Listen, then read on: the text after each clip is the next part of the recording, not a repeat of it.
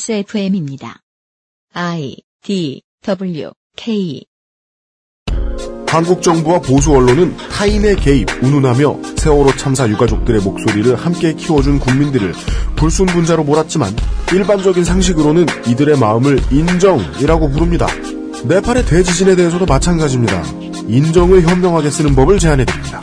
인정으로 해석해서는 절대 안 될 일본의 보통 국가화의 노력에 대해서도 알아봅니다. 2015년 4월 마지막 히스테리 사건 파일 그것은 알기 싫다입니다.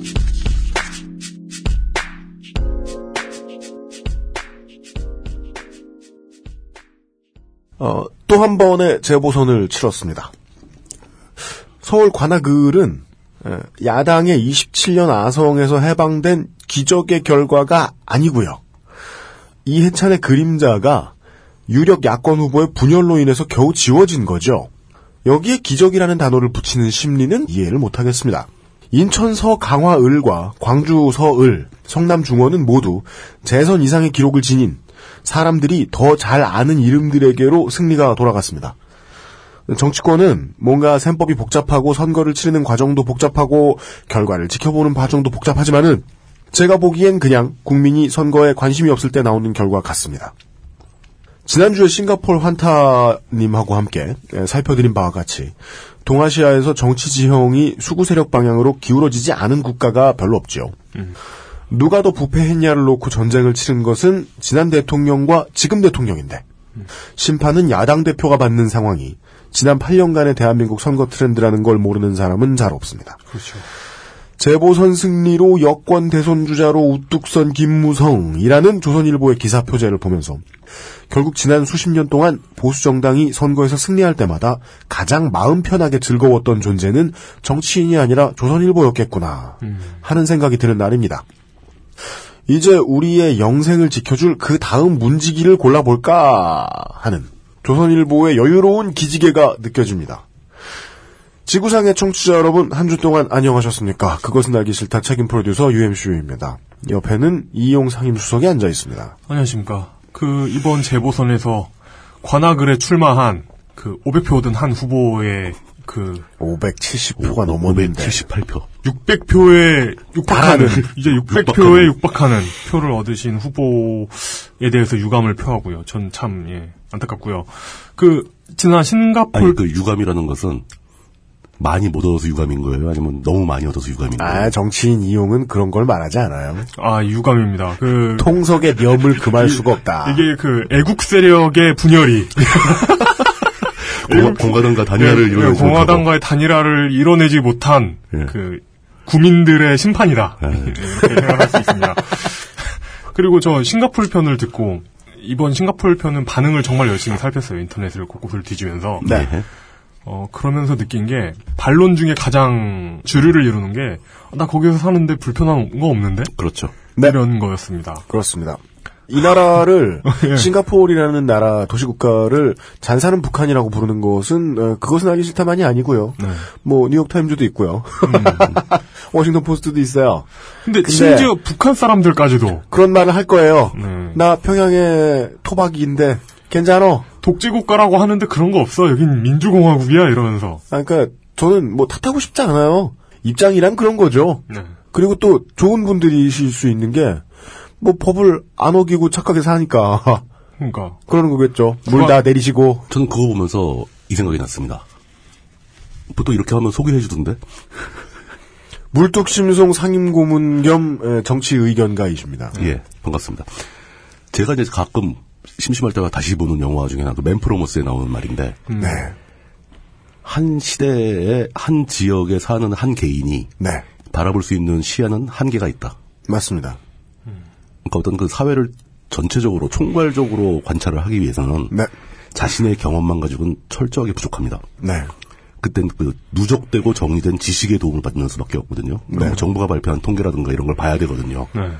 내가 경험, 내 경험으로는 뭐 아주 그냥 쉽게 말해서 우리나라에서도 돈만 있으면 대한민국처럼 살기 좋은 나라 어딨냐. 음, 그렇죠. 이 똑같은 얘기입니다. 어느, 어느 사회든지. 그렇지만 그것을 넘어서서 개인의 시야의 한계를 극복하기 위해서 우리는 지식과 정보를 배우고 습득하는 거죠. 물론 저도 프로듀서로서 책임을 에, 느낀 바가 있습니다. 공감대를 좀 더 깔끔하게 얻어내기 위한 편집으로서는 좀 부족했다라는 반성도 좀 했습니다. 그래서 이제 이런 핑계를 덧붙입니다. 얼마 전에 그냥 친구들 페이스북을 보다가 이런 내용을 봤어요. 음, 그냥 한국 사람이 자기 셀카를 올렸습니다. 그랬더니 뭐 예쁘다 블라블라 블라블라 이런 그 좋은 평들이죠 덕담입니다. 그렇죠. 덕담이죠. 한국인들 입장에서는 예, 예. 그런 것들을 이 리플이 막 올라와 있는 걸 보고 외국 친구들이 이걸 해석해 주니까 음. 아 씨발 그 나라 지옥이네. 너 거기서 어떻게 미치지 않고 사냐? 라는 반응을 했다는 얘기 듣고 아 내가 한국에 오래 살아서 희미하게 잊혀졌던 불만들은 틀린 게 아니었구나라는 생각이 살짝 들기도 했었습니다. 싱가포르에도 그것은 알기 싫다 같은 좀 간혹가다가 프로듀서가 헛발질나는 팟캐스트가 있다. 그러면은 아마 저희가 지난주에 만들었던 방송과 비슷한 방식으로 한국에 대해서 소개해주는 프로그램이 있을지도 모릅니다. 싱가포르의 많은 에, 국민 여러분께서는 음, 그 팟캐스트를 듣고 오시발 한국 시발 여기서 태어나기 다행 에, 이라고 말씀하시는 분들이 있을 겁니다. 저런 데서 사람이 어떻게 살아? 뭐 이런 거. 감정적으로 해석하는 데에 약간 치우치지 않았나 하는 반성은 좀 있었습니다. 그런 면이 약간 보였죠. 아, 아, 싱가포르 얘기 말고. 네. 전 이번 재보선에 대해서 우리가 놓치지 말고 주목해야 되는 한 부분이 있다라고 보는데, 전, 전 싱가포르 얘기가 더 나은데요. 아, 이 얘기 꼭 하고 싶어가지고. 네. 새누리당 당선자 중에 관악을의 오신환 후보 출생 연도가 71년생입니다. 71년생. 예. 저 사람들 벌써 미래를 준비하고 있어요. 아, 네. 예. 월카니? 그 얘기만 하고 싶습니다. 올커니. 우리 그 홍어 엑스맨 김태호 의원도 비슷한 연령대인 걸로 알고 있어요. 그렇죠. 네, 점점 젊은 사람들이 등장하고 있다는 얘기잖아요. 그렇습니다. 예. 네, 여론의 돌만 가지고는 꿈쩍도 하지 않을 만큼 강한 사람들입니다. 오늘은 길고 긴 민주평톡이 준비가 되어 있습니다. 예, 광고를 듣고 돌아 시작할 겁니다. 2015년 4월 마지막 날의 히스테리 사건 파일 그것은 알기 싫다는 에브리온 TV 다 따져봐도 결론은 아로니아진 스테프 울프 제뉴얼 레더 한 번만 써본 사람은 없는 빅그린 헤어케어 나의 마지막 시도 퍼펙트 25 전화영어에서 도와주고 있습니다. XSFM입니다. 거품, 향, 색깔. 다들 뭘로 만들었길래 이렇게 진하고 많지? 저 화학 성분들 내 피부에 남는 건 아닐까? 시간만 많으면 코코넛 오일로 내가 샴푸를 만들겠지만 난 바쁘니까 빅그린 약산성 헤어케어 시스템 Big Green 설페이트 프리 모든 걸 정리해뒀지만 뭔가 아쉬운 그녀의 다이어리 스테픈 울프 컬러 다이어리 지갑이 비싸다고 자랑하는 그의 말이 설득력 없어 보인다면 스테픈 울프 클립 포켓 Steppenwolf, genuine leather. 광고와 생활. XS몰에서 가장 꼬투리 많이 잡히는 행사를 진행한 바 있는 빅그린 샴푸가 네, 기억하십니까? 예 그렇죠 용량에서 시작해서 이게 뭐냐 제정신이냐 네. 예 가정의 달 이벤트를 마련했습니다. 가정의 달 이벤트. 혼나려고. 또 예. 뭐야? 뭐 순국 선열의 달 이벤트도 하나 봅시다. 네. 다음 주 월요일 5월 4일부터 5월 24일까지 20일간 오 이거 그 불교 신도가 아니신가 봐요. 왜요? 석가탄 신이를 비껴갑니다. 어, 그러면 안 되는데. 예. 그렇죠. 아니, 종교를 평등하게 대해야지. 크리스마스 특집 뭐 할 거 아니에요, 분명히. 아니요, 근데 이러시면 또 저기 아 저 그럼 이, 그럼 25일부터 딱 그 부처님 오신 날 특집 이런 거 하는 거 아니에요? 아, 아, 그럴 수도 우, 리가 이러면 또, 예, 비엔원 과장님이, 예, 가만히 듣다 상처받아요. 에이씨, 아유, 나, 크리스찬인데, 이러면서 어떻게 하지? 어쨌든 5월 24일까지 20일간 빅그린 투쓰리 샴푸 세트를 구매하시면 라벤더 클렌징 바를 증정한답니다. 이게 뭡니까? 네, 최근 한국말이 하나 바뀐 게 있죠. 비누에서 클렌징 바로. 그러니까 그게 정말 비누잖아요, 비누. 그렇습니다. 네. 네. 비누. 비누라는 것도 전 어원이 참 궁금해요. 이게 또 어디서 오는 걸까? 한자어도 아니고. 그러게. 저는 근데 지난번에 담배 어원 말한 다음부터 다시는 나는 어원에 대해 알고 있는 상식을 나불대지 말아야겠다. 바보 같다. XS몰의 빅그린 구매 옵션 중 9에서 17번, 22에서 25번을 구매하신 분에 해당하는 행사입니다. 그걸 사면 어, 모르고 사셔도 정 싫으셔도 비누를 받으셔야 된다는. 라벤더 비누. 예. 네. 너에게 거부권은 없다. 그, 예, 저는 이제, 저를 자주 보시는 두 분이 잘 아시겠지만, 예, 일주일에 한 번? 한 10일에 한 번 정도 이발소에 갔다 오거든요. 음. 불우한 클럽, 뭐 이런 데 가죠. 그러면, 거기도 요번에 이, 저, 요거 몰랐죠. 몰랐어요. 안 비싸요, 그 정도면. 아, 제일 싼, 국내에서 제일 싼데 아니야, 거기. 예, 그, 그리고, 아, 그래요. 사장님들에게 가혹하지 않은 프랜차이즈인지 아닌지를 알아내는 방법의 기준을 몇 가지 제가 제시해 드릴 수 있어요. 보죠. 본사에서 디자인을 바꿀 때마다 디자인이 삐까뻔쩍하게 계속 유지되는 가게들이 있어요. 음. 음. 거기는 가혹한 곳이에요. 그래서 여기가 프랜차이즈가 맞나 싶을 정도로 서로 디자인이 너무 다르고 네. 인테리어는 좀 오래됐다. 그러면 좋은 회사죠. 음. 좋은 본사가. 프랜차이즈죠. 예. 가맹점주들의 멱살을 쥐고 있지 않은 좀 음. 덜 쥐고 있는 곳일 가능성이 높죠. 혹은 네. 장사가 나중에 잘 돼서 네. 가맹점에서 탈퇴를 하는 업체들이 음. 많은 가게들은 음. 그나마 좀 양심적인 프랜차이즈. 그렇죠. 예. 예. 갑자기 왜 불우한 클럽 얘기를 해주고 있지? 아, 근데 거기서 이제 머리 감죠? 예. 이제 빗그림 때문에 큰일 났어요. 왜요? 그러면 바로 뼈로 주나요? 다른 건 참 아 불가능. 진짜요? 어. 거기서 망했어, 머리, 이제. 머리를 못 감죠, 이제 그렇게 되면. 예, 그래가지고 막 가려워가지고 머리 쥐어 뜯고 앉았으면은 박한 장반이 뭐라 하고. 그래서 어 오늘 깨끗하게 잘했네 이러면은 정말 광고 멘트 같은 소리를 하게 돼요. 어. 오늘은 빗그림 샴푸 썼다고. 뭔가 몸에 안 좋을 거야. 왜 이 샴푸밖에 못 쓰게 만들어 놔. 중독성 있는 샴푸. 네. 빅그린 투쓰리 샴푸를 비추하면서. 적극 비추하면서. 예. 한 번 중독되면 헤어날 수가 없어요. 신중하게 생각하시고. 예. 아, 민주평독 시간입니다.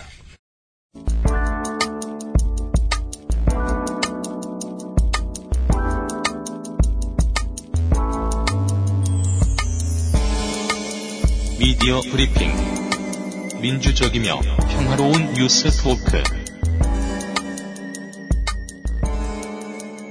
오늘 순서는 어떻게 결정하죠? 어, 재미없는 제가 먼저 하죠.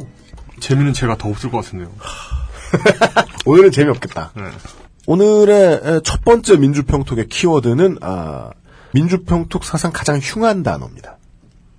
자위가 되겠습니다. 에이, 아니구나, 2등이다. 아유, 해바라기가, 해바라기가 있네. 에라이, 씨발! 첫 번째 키워드 세계사에서 가장 무서운 자위.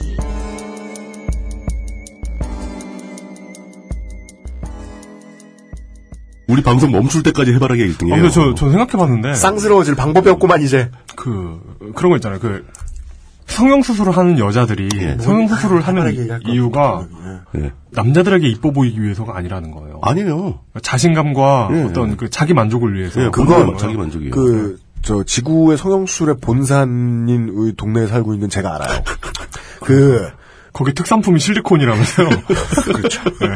실리콘 밭이 거대하게 이렇게 있으면 이렇게 농부들이 채취해가지고 예. 얼굴에 넣어줘요. 근데 그 유행하는 얼굴형이 있단 말이에요. 음, 네네. 그거는 정말 최대한 많이 조사 아무리 열심히 해봐도 다 똑같은 답밖에 안 나올 거고 원래 그 사회학 서베이라는 거는 실수를 하기 좋은데 그래서 제가 확답을 못 하겠다는 말씀을 드리고 싶은데 아니에요 아니에요 이건 확실히 말할 수 있어요 여성이 그 커뮤니티 여성들 사이에서 만족할 수 있을 만한 음, 식으로 바뀌어요. 남성이 보는 눈, 다른 성별 가진 사람이 보는 눈, 반대쪽 성 정체성을 가진 사람이 보는 눈이 차지하는 비중은 그다지 높진 않아요. 그러니까. 뭐 없진 않겠지만. 네. 예, 없진 않겠지만 굉장히 낮다. 예. 이, 이 분이 그런 수술을 한 것도, 예. 음. 선플라워를 한 것도 그런 것일 수 있다는 거죠. 맞아요. 그렇기 때문에 이분이 소극적이고 예를 들어 뭐 그러니까 뭐 만약 그렇다 치죠 음. 소극적이고 집안에만 있고 그러던 분이 해바라기를 장착하고 자신감 자신감을 얻어서 그 시의원까지 되고 뭐 이럴 수 어, 저, 있잖아요. 빨리 자유 얘기합시다. 네네. 좋습니다. 아, 걱정 마십시오, 청취자 여러분. 해바라기를 탈출하기 위해 자위로 가는 어, 저 사람들이 갑자기, 저, 갑자기 저런 얘기를 하지 이렇게 생각하실 수 있는데 이 자위는 정말 광명시의원의 해바라기보다 훨씬 흉악한 이야기입니다. 음. 이 단어만 들으면 이야기가 시작이 길게 된, 다는걸 예상하실 수 있습니다. 미일 안전보장조약이라는 게 있습니다. 어려운 얘기죠. 일본 패망 6년 후인 1951년 9월 8일에 샌프란시스코에서 강화조약이 체결됩니다. 이때 함께 체결된 것이 일본과 미합 중국의 안전보장조약이라는 겁니다. Security Treaty 블라블라인데요. 1952년 4월 28일에 발효되는 건데 이게 구조약이라고 부릅니다. 구약이에요. 예, 간단하게 음. 구약이라고 하죠. 네. 예. 그로부터 9년이 지나고 1960년 1월 19일에 일본과 미합 중국의 상호협력 및 안전보장조약 이건 Security Treaty가 아니라 트리티로 시작해요. 음. 그리고 뮤추얼 상호간이라는 단어가 들어갑니다. 1960년 6월 23일에 발효됩니다. 이게 신조약이라고 부르는 놈입니다. 신약. 이 둘을 뭉뚱그려 미일 안전보장조약이라고 부릅니다. 구약과 신약을 뭉뚱그리면 성서잖아요. 그렇습니다. 예. 그런데 여기서는 지금 구조약은 이제 쓸모가 별로 없습니다. 그렇죠. 음, 그러겠죠. 구조약에서는 일본 내의 미군의 주둔을 인정하는 것. 강화조약이라는 게 그렇죠. 진 사람과 이긴 사람의 조약이니까. 어, 그러니까요. 진 나라와 이긴 나라. 그 대가로 오키나와에 미군이 주둔을 하기 시작한 거죠. 맞습니다. 예. 또 일본에 대해서 외부로부터의 공격이 있을 때 미군이 출동할 수 있다고 규정합니다. 그렇죠. 이게 흔히 생각하는 2차 대전이 시작되기 전 끝나고 난 후 여기저기서 맺어진 강화조약의 내용입니다. 네. 한미상호 방위조약도 비슷한 맥을 가지고 있죠. 맞습니다. 그 미국이 침공당하면 한국도 출병을 해야 되는 거잖아요, 기본적으로. 원래는 뮤추얼이니까 사- 그렇죠. 상호니까. 예. 예. 왜냐하면 상호라는 말을 하나 얹기 위해서 그런 조약을 그냥 얹어둔 거죠. 음. 그렇죠. 예. 신조약은 구조약을 개정을 어떻게 했냐면 아, 미국의 일본 방위 의무를 명문화한 외의 조약의 효력을 10년으로 잡고요. 그 이후에는 쌍방 어느 한쪽이 종료시킬 의사를 통고하고 나서 1년이 지나면 무효가 된다고 규정을 합니다. 즉 네. 전월세 계약입니다. 자동으로 갱신되되 예. 거부할 수 있는 계약. 맞습니다. 예. 전월세 계약이라는 건 전월세 계약이하고 비슷한 개념이라고 이해하시면 좋은 게 상호간에 불만이 없으면 자동 연장이 되죠. 예, 자동 연장되죠. 음, 네. 통보 없으면 자동 연장. 네. 아, 신조약은 외부로부터의 무력 공격이 있어서 방위 행동을 취했을 경우에 국제연합 안전보장이사회에 대한 보고 의무 정도 얘기해놓고 안전보장이사회 안보리가 평화를 회복하는 데 필요한 조치를 취했을 때는 그런 무력 행위를 중지할 것을 규정합니다. 즉 극히 최소한의 무력 음. 정도를 이야기합니다. 그렇죠. 음. 또한 미국과 일본 간의 정치 경제상의 협력 뭐 강조되고 뭐 그냥 블라블라예요. 그리고 그 당시에 60년도에 나왔던 두 번째 조약, 즉 신조약이 살짝 일본 쪽에 개방해 준 것은 일본 내에 내란이 있을 시에 미군의 출동에 대한 규정이 있었다가 삭제됩니다. 그렇죠. 음. 일본을 군사적으로는 미국의 치하에 있으되 독립국가로 인정을 해주는 정도의 액션이지요. 그러니까 신조약에서 일본의 지위가 살짝 올라갔다. 맞습니다. 라고 볼 수 있죠. 아까 말씀드렸다시피 체결 당시의 조약의 기한이 10년이었는데 기한이 만료된 1970년 이후에도 파기가 안 되고 현재까지 리뉴얼 리뉴얼 몇 번 하면서 유지되고 있습니다. 자동 갱신이죠. 양쪽에서 아무것도 안 했으니까. 예. 2010년에 미일 안보 조약 체결 50주년 맞이. 예. 즉 일본의 강화 조약. 그렇죠. 만약에 이게 나중에 이제 1차 대전, 2차 대전처럼 세계의 질서가 갑자기 후루룩 이렇게 판을 흐트러뜨린 다음에 재정립되게 예. 된다라고 생각을 해보면은 일본에서 굴욕적 강화 조약 이렇게 표현할 그렇죠. 그렇죠. 이 미일 안보조약 체결 50주년 맞이 오바마 대통령과 예, 일본 외무강요 국방강요의 성명이 있었어요. 뭐 공통의 과제에 대한 양국의 협력은 우리가 세계에 기여하는 뭐 중요한 일본말 뭐 겐또다 뭐 이런 잘해보잔 내용이었으니까 미사 요구. 예. 잘해보잔 소리였겠죠. 음, 그러겠죠. 앞으로도 이거 계속 하고 가자. 난 얘기였을 거예요. 뭐 바꿀 거 없다. 뭐 이렇게 뭐, 가는 그, 거죠. 뭐 그런 자리에서 그런 얘기 안 하면 뭐 우리 앞으로 맞짱 뜰 일이 있으면 뭐 이런 얘기를 할 건 아니잖아요, 그냥. 쟤, 쟤들아 우린 다시 안 볼 겁니다. 뭐, 뭐 이런 얘기. 청테이프로 왼손 주먹을 굳게 묶은 다음에 오른손으로만 죽기 날리기 대결해보자. 선빵은 누가 할 것인가 뭐 이런 거.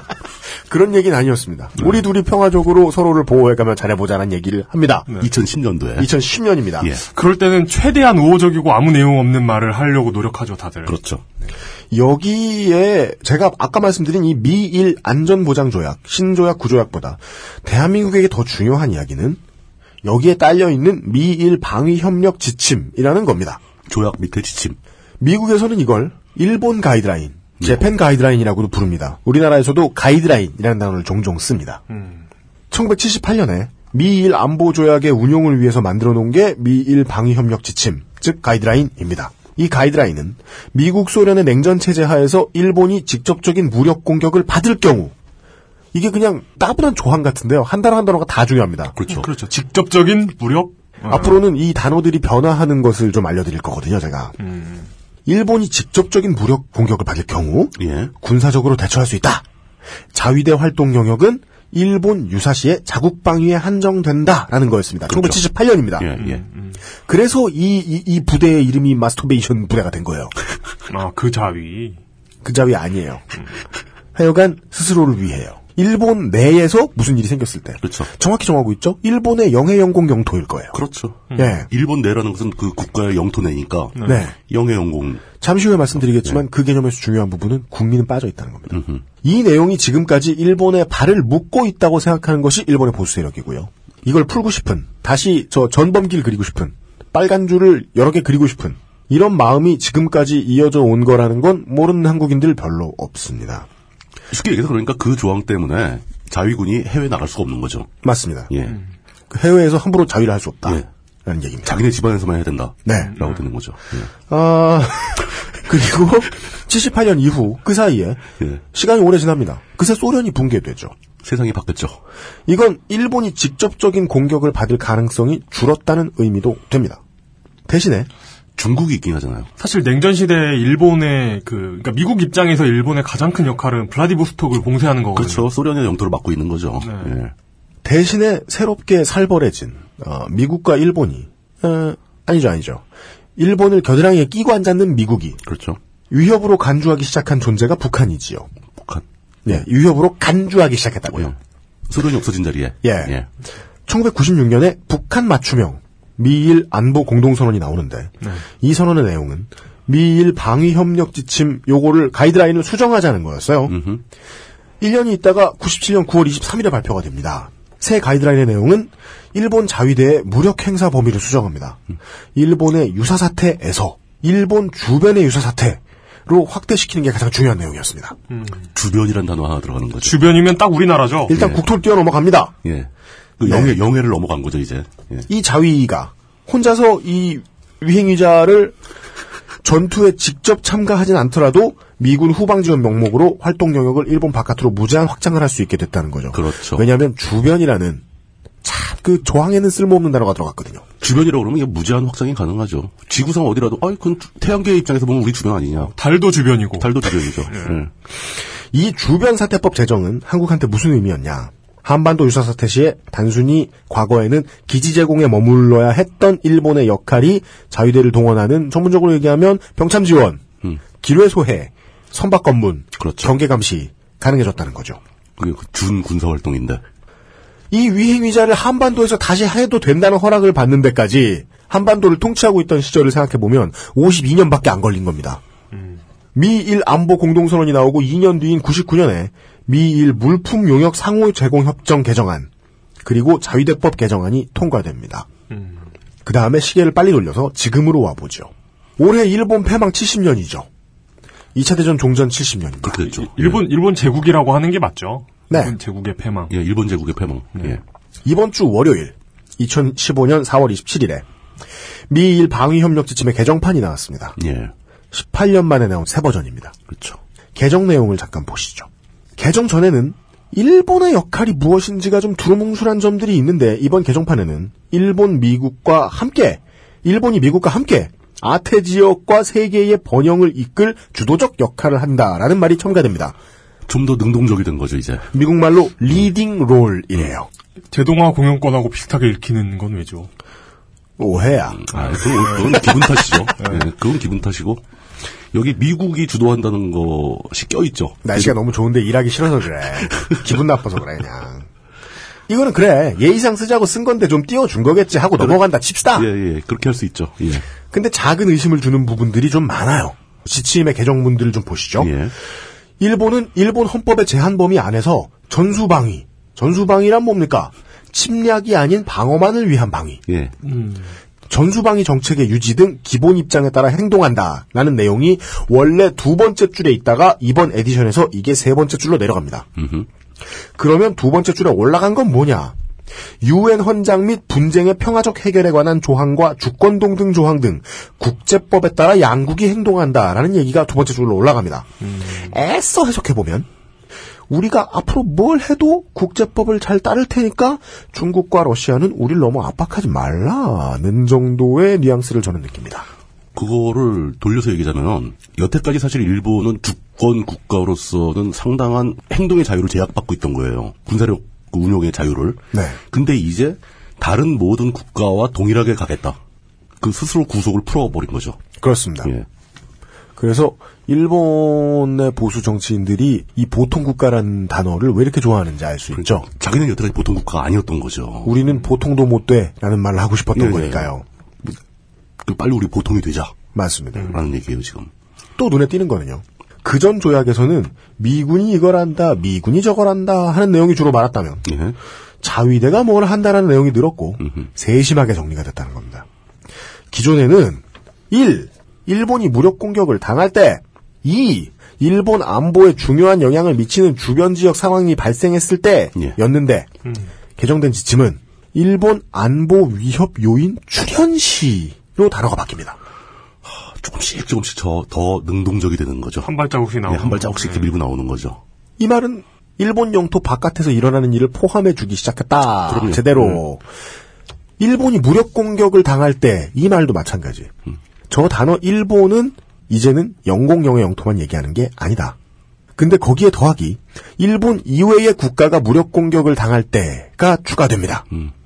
해외에서 벌어진 전쟁에 개입할 권리도 갖겠다라는 네. 뜻이죠. 예. 심지어 주변 지역 상황 중에는요. 평화시라는 말도 보이는데 이게 뭔 소릴까요? 평화로운데 막 자유다가 자유에 든다는 얘기인가요? 그렇다고 볼 수 있죠. 봅시다. 예. 평화시의 경우에도 탄도미사일 방어, 해상보안, 미일합동훈련을 한다는 명시가 들어갑니다. 또 있어요. 일본 안보 위협 요인 출현 시의 경우도 위협 요인이 지리적으로 제한되지 않는다고 밝힙니다. 음. 이걸 아무데나 갖다 붙이면요. 지구 반대편 어디 일본 영사관에 테러가 나도 일본 안보에 위협이 된다고 판단되면 자위대가 개입할 수 있다고 해석해야죠. 날아갈 수 있다는 뜻이죠. 예. 누가 그렇게 해석해야 됩니까? 최소한 대한민국 정부는 그렇게 해석해야죠.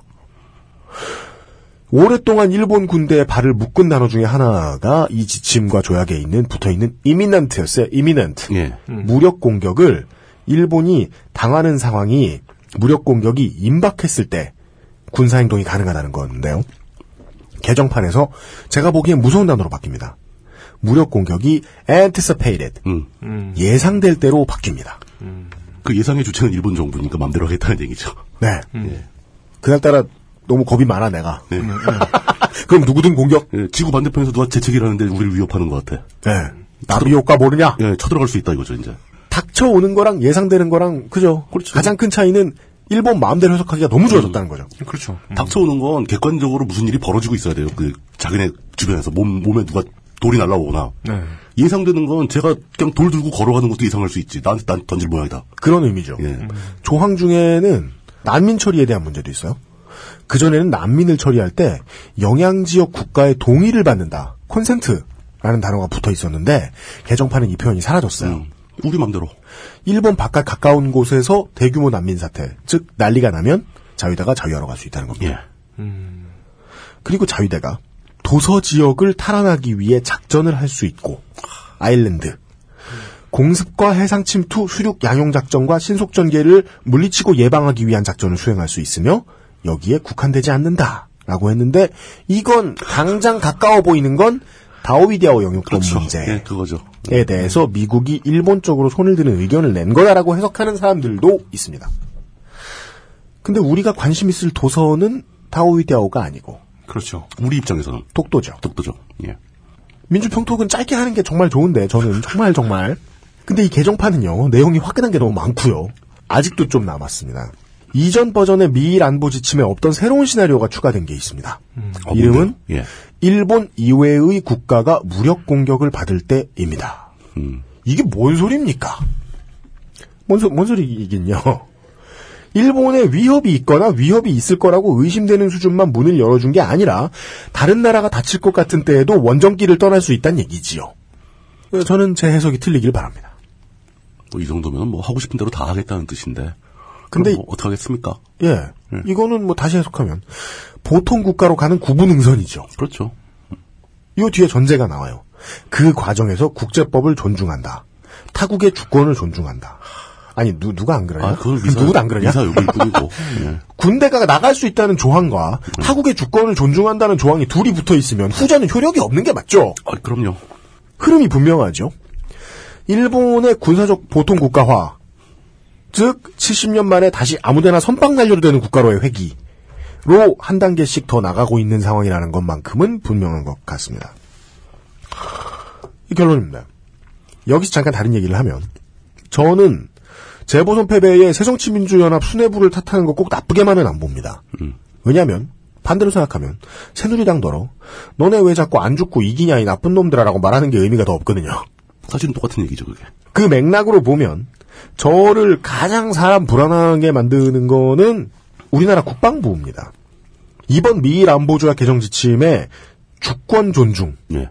다른 나라에 군대를 보내기 전에 주권 존중이라는 표현을 국방부에서 뭐라고 발표했냐면 한국말로 하면 동의와 같다는 소리를 해요. 아니 시발 다 국방부가 하는 말이 맞으면 미국과 일본은 동의, 콘센트라는 말을 쓰면 되잖아요. 동의라는 단어가 없는 언어를 쓰는 나라가 아니잖아요. 하필 그 언어에 그 말이 없어. 그나라는 동의를 해본 적이 없어 민족이. 예, 그래가지고 다른 말로 하면 그게 동일한 뜻이야. 그리고 그 전에 저게 우리나라 국방부가 할 소리는 아니라는 거죠. 최소 국방부는 그런 말 하면 안 되죠. 이건 저는 이제 어떻게 읽히냐면 옆집의 성범죄자가 우리 집 아이들의 인권을 존중한다고 하는 걸 보니 아무 범죄도 하지 않겠다는 동의의 의사로 간주할 수 있다는 소리를 하는 걸로 들립니다. 저는. 그렇죠. 예. 어, 저는 이상입니다. 답답한 문제입니다. 그냥 기본적으로 그동안 미국이 일본의 무력 군사 행동을 통제해왔던 구속구를 풀어주고 네. 풀어주는 대가로 미사일 방위 체제에 일본이 경제적인 도움을 주는 걸로 네. 이렇게 협상을 했다라는 게 정설이고요. 이 협상을 방해할 권리가 우리한테 없는 거죠. 네. 안 생겼어요. 왜냐? 더 사라졌어요. 어, 또 우리 역시 미국과 그런 유사한 관계에 있기 때문에 미국이 이제 우리나라한테 전화 한 통화만 하면은 국방부는 아 그것은 동의란 뜻과 다, 뭐 다를 게 없어 뭐, 뭐 이렇게 실드를 칠 수밖에 없다. 이 전반적으로 봐서는 이게 권력 구조는 이렇게 짜여 있는 거죠. 오늘 자였나요? 어제 자였나요? 어, 미디어 오늘의 사설을 보니까 이 문제를 가스라테프트 비략과 비교하는 사설도 읽었어요. 예. 아, 그거는 또 약간 오버 같은데. 근데 저는 이제 뭐, 아 근데 저는 가능하다고 봅니다. 음, 그러니까 이- 그 어, 지난 몇, 몇 년이지? 70년 정도 동안에 사실 우리나라는 일본 그 우익에 있어서는 수복할 영토거든요. 그렇죠. 예, 그 사람들 생각에는 당연히 그렇게 보이죠. 수복해야 될 영토이기 영토이고 어 그리고 대륙 거점에 교두보를 마련하는 게 일본의 수건이에요. 그럼요. 착착 진행은 되고 있는 것 같습니다. 맞습니다. 뭐 한 가지 위안이라면은 그 일본 우익들의 생각이 어떻든 간에 지금 현재 대한민국이라는 국가의 규모가 당시와는 비교가 안 될 정도로 크다. 라는 게 그건- 있죠. 예. 어, 근데 반대로 생각하면 그 당시 일본 역시 지금과 비교가 안 지금과 될 정도로 비교가 안 될 강했죠. 정도로 약했죠. 네. 그러니까 약했다가 강해지고 있었죠 그때 한참. 그러니까 이 네. 가스라테프트 미략과의 비유가 효율적인 부분은 이거예요. 미국이 손들어주는 나라가 이긴다. 라는 측면. 그렇죠. 하고요. 그 다음에 이제, 실로 이 자민당의, 지금의 자민당의 핵심 역량 중에 하나입니다. 보통 국가화. 예 맞아요. 기울어진 축구장에 대해서 얘기를 했는데, 일본이 기울어진 걸로 하면 더 기울어졌죠? 그럼요. 예. 근데 최초의 역전 사례를 이제 쉽게 다시 뒤집었죠? 일본인들의 표심을 민주당에서 아주 빠르게 빼앗아온 예. 가장 효과적이었던 레토릭 중에 하나가 보통 국가화였단 말이에요. 그리고 그 일본 우익하고 한국 그러니까 한국 우익하고 일본 우익하고 수많은 공통점이 있지만 예. 또 다른 공통점은 언론을 통해서 북한 모습을 끊임없이 보여준다는 아 거예요. 예. 그럼요. 예. 음, 음. 과장해서 과장하고 음, 왜곡하고 예.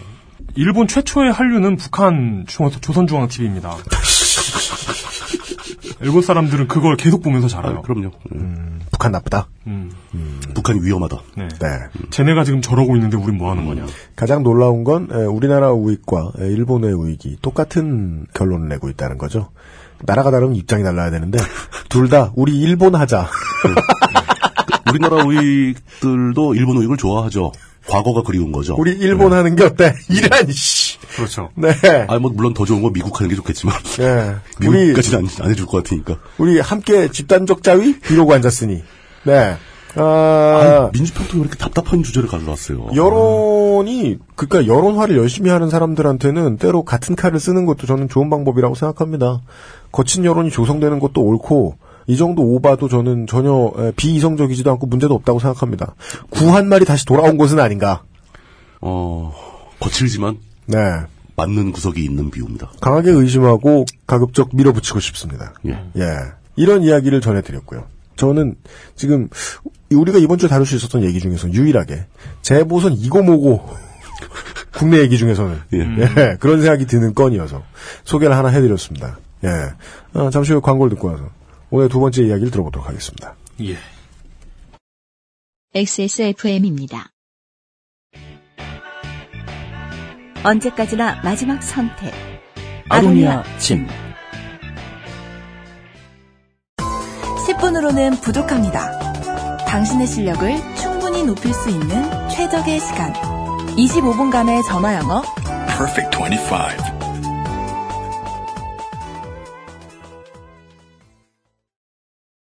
오늘의 두 번째 키워드는 뭐죠? 어, 로열, 로열, 트롤 포스입니다. 어, What? 뭐, 로열. 무슨, 무슨 포스요? 로열 트롤 포스. 그 뭐예요? 어, 그, BBC 매거진에 올라온 네. 그 인터넷 트롤에 대한 아. 얘기입니다. 인터넷 트롤? 실제 실제 그 트롤, 트롤에 대한 포, 트롤의 힘. 네, 아, 그, 아니요. 그냥, 그, 그, BBC라서 그냥 로얄은 붙인 거고요. 네. 그냥, 그냥 인터넷, 습관적으로. 예, 이, 인터넷 트롤들에 관한 글이에요. 예, 예, 예. 음, 음. 그래서 이게, 두 번째 키워드. 어그로군의 일상.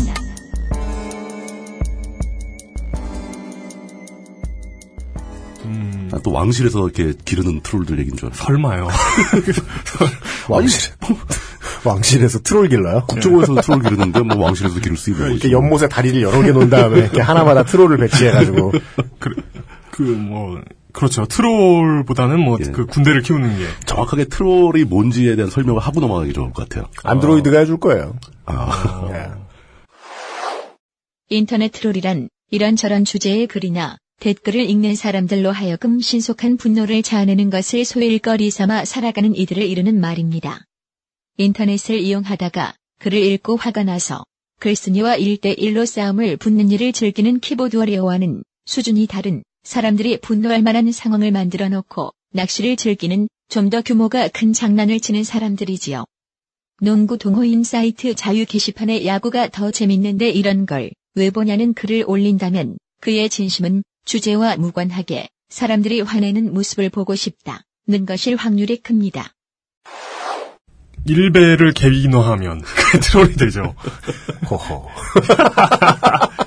이게 과하다. 아, 이 발언이 트롤성 발언인데. 네, 그러니까 이게 이게 중요한 거예요. 우리 네. 모두도 어딘 어, 누군가에겐 트롤이거든요. 어. 우리의 존재 자체가 누군가에겐 고통일 수 있어요. 음. 아, 근데 그, 우리 안에 트롤 이런 거 너무 식상해요, 이젠. 우리 안에 일대가 너무 오염됐듯이. 그래? 예. 그러면은 저는 다음 주에 하는 걸로. 그 트롤 얘기나 들어보죠. 예. 그 제이미 바틀렛이라는 양반이 어, 진짜 양반인지는 모르겠습니다만 BBC 라디오 4에 나와가지고 했던 얘기가 그 BBC 매거진에 올라왔습니다. 요즘 네. 그, 그 영문 기사 열심히 읽어가지고 영어 공부하려고 네. 열심히 읽고 있는데 예. 그러니까 이것이 이제 인터넷 트롤에 관한 이야기입니다. 예. 그러니까 다시 말해서 인터넷 어그로 동자들에 관한 이야기입니다. 네. 사실 그 인터넷 트롤은 트롤은 누구나라도 될 수 있다. 우리 모두에는 트롤이 있다. 예. 뭐 이런 거 식상하죠, 사실. 그, 제가 해봐서 하는데, 네. 맞는 말이긴 합니다.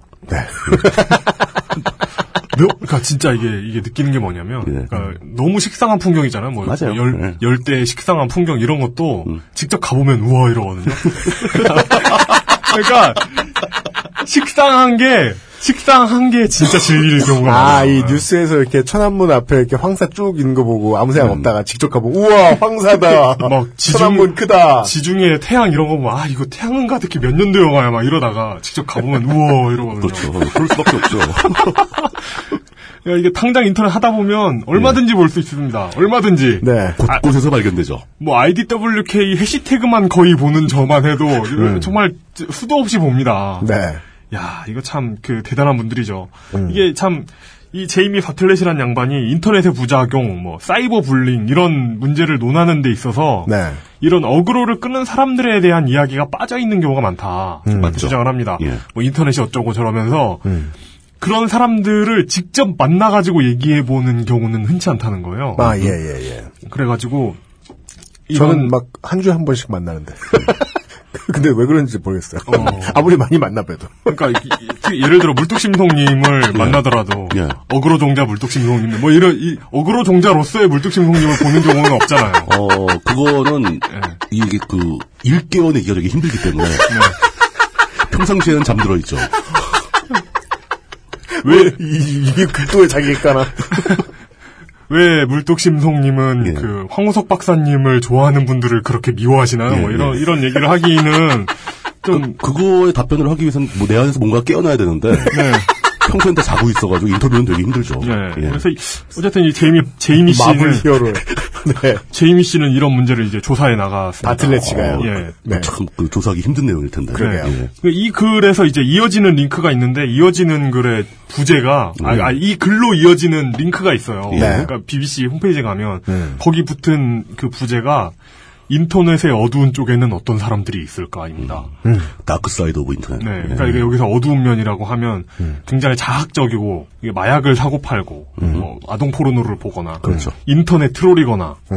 뭐 이런 사람들입니다. 그리고 뭐 디지털 네오나치란 말이 있더라고요. 그렇죠. 예, 아, 그거 네네네. 있어요. 네네. 네. 이런 사람들이 이제 어두운 면이라고 하는 거죠. 음. 그래서 최근에 이제 외신에 관심을 가지면서 유독 느끼는 건데 예. 인터넷 또라이들은 어느 나라에 다 있더군요.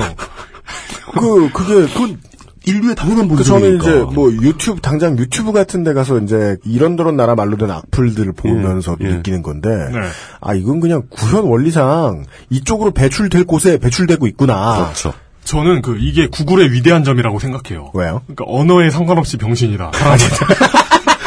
아, 예, 예, 예, 예, 이게 인정합니다. 이걸 이제 이- 이런 보편적인 인식을 우리에게 심어주고 있는 거예요. 구글, 그렇죠. 구글을 예. 통해서 우리가. 네네. 음. 네. 그 구글 번역은 정말 위대한 발명품인 것 같아요. 그게 왜, 그 칭찬. 예. 네. 왠지 안심이 돼, 그런 거 보고 예. 있으면. 네. 아, 그건 그래요. 이게 그 우리 모두는 아프리카 출신이고 모두가 친한 친척이다 이런 그렇죠. 거. 예. 결국 다 똑같은 인간들이라는 게 이렇게 느껴집니다. 네. 이런 이야기를 굳이 영국 언론까지 가가지고 음. 보는 이유는 예. 제 개인적인 영어 공부의 의미겠구나. 그러니까 이게 근데 우리 이야기인데 예. 그러니까 이게 똑같은 얘기인데 그렇죠. 아주 흔한 얘기잖아요. 근데 편하게 볼 수 있더라고요 외국 아, 얘기다 보니까 외신으로 보니까 네. 그러니까 객관적으로 볼수 객관적이고 있다. 편안하게 볼 수 있는 이런 느낌이 있습니다. 그렇겠네요. 예. 여기 이 인터뷰에서 가장 그 주인공격 인물은 폴이라는 사람입니다. 뭐 닉, 닉이겠죠. 완전 장사미사네요. 근데 진짜 폴인 것 같더라고요. 그, 예. 그렇겠죠. 그러니까 뭐 예. 근데 이- 근데 이게 영미권 언론에서는 폴 이래놓고 우리나라에선 가명 이렇게 써놓잖아요. 얘네는 그런 풍습이 없나? 모르겠네. 아, 뭐, 그니까, 존이나 폴, 예. 하긴 할수 있죠. 질, 할 수 실- 있죠. 예. 실명이 폴이라고 해도 누가 누군지 모르겠네. 폴, 폴이라는 실명을 가진 사람이 뭐 몇 명인데 도대체. 음 그렇죠. 음. 그냥 뭐, 김철수 씨예요 존 쥐죠 그냥 존 예, 쥐. 예. 이 사람은 그 잉글랜드 방어 동맹? 이거 잉글랜드 디펜스 리그라고 하면 잉글랜드 방어 동맹이 맞나요? 네. 방, 뭐, 뭐. 그렇겠죠. 네. 예, 그래서 EDL이라고 부르는 데가 있는데 네. 여기에서 활동하는 인종주의 트롤러입니다. 아. 그래서 2011년도에 그 EDL이 운영하는 페이스북에서 좋아요를 누른 것이 인연이 돼가지고 어. 좋아요 예. 함부로 누르지 마세요. 큰일 납니다. 예, 이거 그 좋아요를 누른 것이 인연이 돼가지고 EDL 페이스북 페이지 관리자가 된 사람이라고 합니다. 좋아요 한 번 눌러가지고. 네. 그래서 여기서 뭐 사람들을 뭐 이렇게 스- 등업을 시키고 뭐, 뭐 차단을 하고 뭐 그런 일을 하는데 맞아요. 타임라인 한 번 스쳐도 인연이에요. 네. 타임라인 한 번 스치려면 전생에 게시판에서 배틀을 여덟 번을 까야 되고 뭐 이런- 이런- 근데 이, 이 기사를 쓴 제이미 씨의 주장에 따르면 예. 이, 이 폴이 가진 관리자 직책은 폴 씨가 살아오면서 가져본 가장 의미 있는 직책이라고 합니다. 가장 높은 권력. 페, 이스북 관리자. 페이스북 페이지 관리자겠죠. 예. 예. 이분이 이제 2011년부터 예, 인터넷에서 무슬림들에 대한 어그로를 끌면서 몇 음. 년을 이제 그 살아오셨습니다. 정진하시면서. 뭐 인종차별의 흔한 메뉴죠. 네, 무슨 이분, 일. 예. 이분이 주로 이제 좋아하는 분은 그 노르웨이 테러범 있잖아요. 네. 옛날에. 아, 예. 그 유명한 테러범. 예. 우리 어맹부 좋아하는. 예. 예, 그냥반을 그 그러고 보면 이분 이분도 어찌 보면 어맹부를 좋아하실 것 같긴 한데 음. 왜냐면 왜냐면 자신이 맨날 그 영웅이라고 이렇게 숭상하는 분이 어맹부를 좋아하는 거잖아요. 그렇죠. 음, 예. 그래가지고 이분이 이분을 이제 영웅으로 추앙하면서 어그로를 끌어요. 예. 어그로를 끌면 달려오는 무슬림들이 있습니다. 있죠. 그렇죠. 항상 있어요. 안 그렇겠습니까? 그러면은 무슬림 중에서도 이런 병신들이 있거든요. 그래가지고 이런 어떤 병신 매치의 최전선에서 굉장히 위험한 발언이었어, 지금. 네. 예. 어느 나라에나 병신들이 있으니까요. 그렇죠. 어느 네. 일정한 비율로. 어느 종교, 예. 뭐 어느 어느 인종, 네. 어느 나라에나 어느 일정 비율로 병신들이 있습니다. 맞아요. 그게 이제 최근에 국내에서 하고 있는 이 샬리 앱도 관련 보도의 맹점이죠. 그렇죠. 샬리 앱도가 무슬림만 까는 매체인 것처럼 말을 하고 시작을 하니까 그 펼쳐지는 논리가 틀려버리잖아요. 음, 그렇죠. 엉뚱한 데로 가버리는 거죠. 예. 예. 그래서 이분이 이렇게 몇 년간 이런 식으로 해가지고 예. 지금 폴 씨는 전 세계 반 이슬람 과격주의자들에게 존경받는 위치에 올라, 올라갔습니다. 아 진짜 정진했네. 열심히 했네. 이게 그 영어권의 어떤 그, 그 자- 장점이라고 봐요. 음, 그렇죠. 영어를 비롯한 국제적으로 여러 나라에서 쓰는 나라 있잖아요. 그러니까 글로벌라이제이션이 되기 쉬운 거죠. 예. 근데 국가, 이- 국경을 넘어서 예. 막 네네. 연대도 되고. 이 미친 새끼가 어그로를 쓰기 시작했는데 장악력이 높은 언어. 그래가지고 국경을 넘어서까지 자신의 영향력이 펼쳐지는 그런 네. 사람입니다. 세계적인 인기를 끌고. 예. 예. 재미있는 점은 그 이 양반이 런던 북부라는 건지 그냥 나라의 북부라는 건지 모르겠는데 북부 한산한 동네에 산대요. 음. 근데 이 동네까지 그 EDL 오- 오프 모임이 열렸다는 거죠. 근데 그 이런- 선배자들이 찾아오는 거죠. 아, 찾아온 게 아니라 그냥 그냥 자기들끼리. 자발적인 오프 자기들끼리. 모임이 열렸다는 네. 거죠. 그래가지고 그러니까 이런 모임에서 하는 건 뻔한 거 아닙니까? 헤이트 스피치죠. 그렇죠. 그래서 이런 모임이 폴의 동네에서 열렸는데 근데 폴은 이 사람들 앞에서 눈을 깔고 네. 지나쳐 온 뒤에 집에서 인터넷을 했다는 그런 얘기를 합니다. 아, 어, 거의 참가해서 직접 발언도 못하고. 그렇죠. 네, 아 이거 그러니까- 웃을까 했는데 흥미롭다. 갑자기 여기서 진짜 흥미가 확 살아나는데. 네. 그러니까 예. 이, 이 글을 쓴 제이미 씨의 표현에 따르면 예. 현실 세계의 폴은 무지개, 소심한 30대 자취생이라는 겁니다. 음. 그 무지개라는 건 레인보우가 아니고. 음. 무직의 예, 무직의. 무지개 무지개 소심한 이거 만화 예, 뭐뭐그 무직 예. 직업이 없는 직업이 없는. 예, 직업이 없는 30대 자취생. 아, 소심한 30대 백수라는 뜻이잖아요. 네. 이 한국인의 표상이네요. 네. 30무직. 이렇게 인터넷에 연결만 되면 이제 관습이나 규칙에 얽매이지 않고 그렇죠. 네. 이상하게 자유로운 느낌을 가지게 되죠. 가장 강력한 존재가 됐어요. 그게 예. 네. 자기 안에서 뭔가 깨난 거예요. 그게. 네. 진심 공감 중. 그게 깨나면 아, 무섭다니까. 그렇기 때문에 인터넷을 접할 때마다 뭐가 깨어나가지고 네. 온라인과 오프라인 행동이 달라지잖아요. 완전히 다르죠. 네. 아, 예, 구분이 예, 되죠. 예. 이런 현상에 대한 그 심리학적 규명은 2001년도에 예, 이미. 예. 네. 존 술러라는 심리학자가 해놨대요. 온라인 탈억압 효과라고 이름을 붙였답니다. 그렇죠. 그렇죠. 네. 예. 이렇게 폴처럼 소수자를 공격함으로써 현실의 억압에서 벗어나는 사람들은 우리나라에도 많습니다. 근데 제가 이, 그- 이 글을 보면서 예. 이런 나라들을 보면 뭐 주로 싫어하는 게 뭐 무슬림이라던가 그렇죠. 뭐, 뭐 유태인 이러잖아요. 유태인일 수 있고 흑인일 수 있고 흑인일 수 예. 있고 이러잖아요. 근데 우리나라가 요즘 영어 공부하면서 외국 문서들을 많이 찾아보면 음. 세계적으로 유래를 찾아볼 수 없는 단일 민족이거든요. 음. 정말 그 라고 주장을 하는 거죠. 예. 아, 아, 그게 인, 종 구성으로 보- 봤을 아, 뭐 때 비율을 그- 보면 좀 예. 독하게 당연히 네, 단일민이죠. 예. 어떤 그 네이션 스테이트의 표상 같은 그렇죠, 그- 그렇죠. 특히 예. 북한은 정말 극단적이고 예. 남한이 그런 곳이기 때문에 그렇기 때문에 우리나라 사람들은 어, 이런 증오를 충분히 퍼부을 만한 민족적 수수자가 없는 거예요, 우리나라에. 대상이 없다. 예, 예. 예. 이런 상황에서 대용품으로 쓰이는 게 전라도 사람들이고 호남이죠. 예.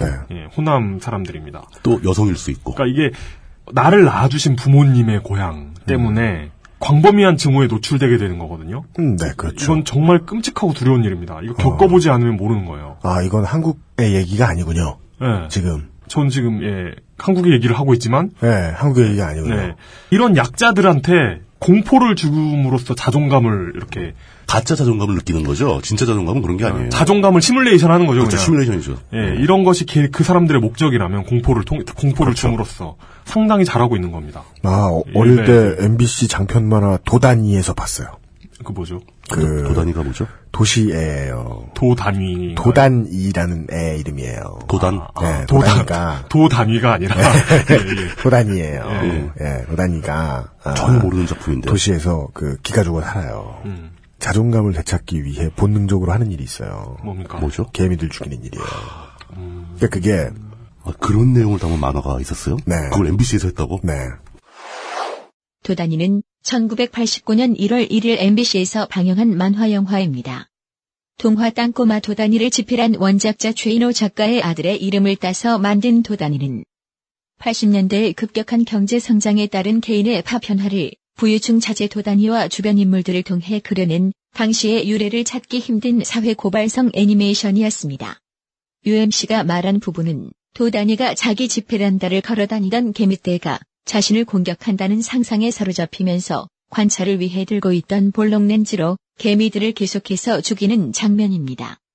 당시의 어린이용 장편 만화로서는 파격적인 묘사였지요.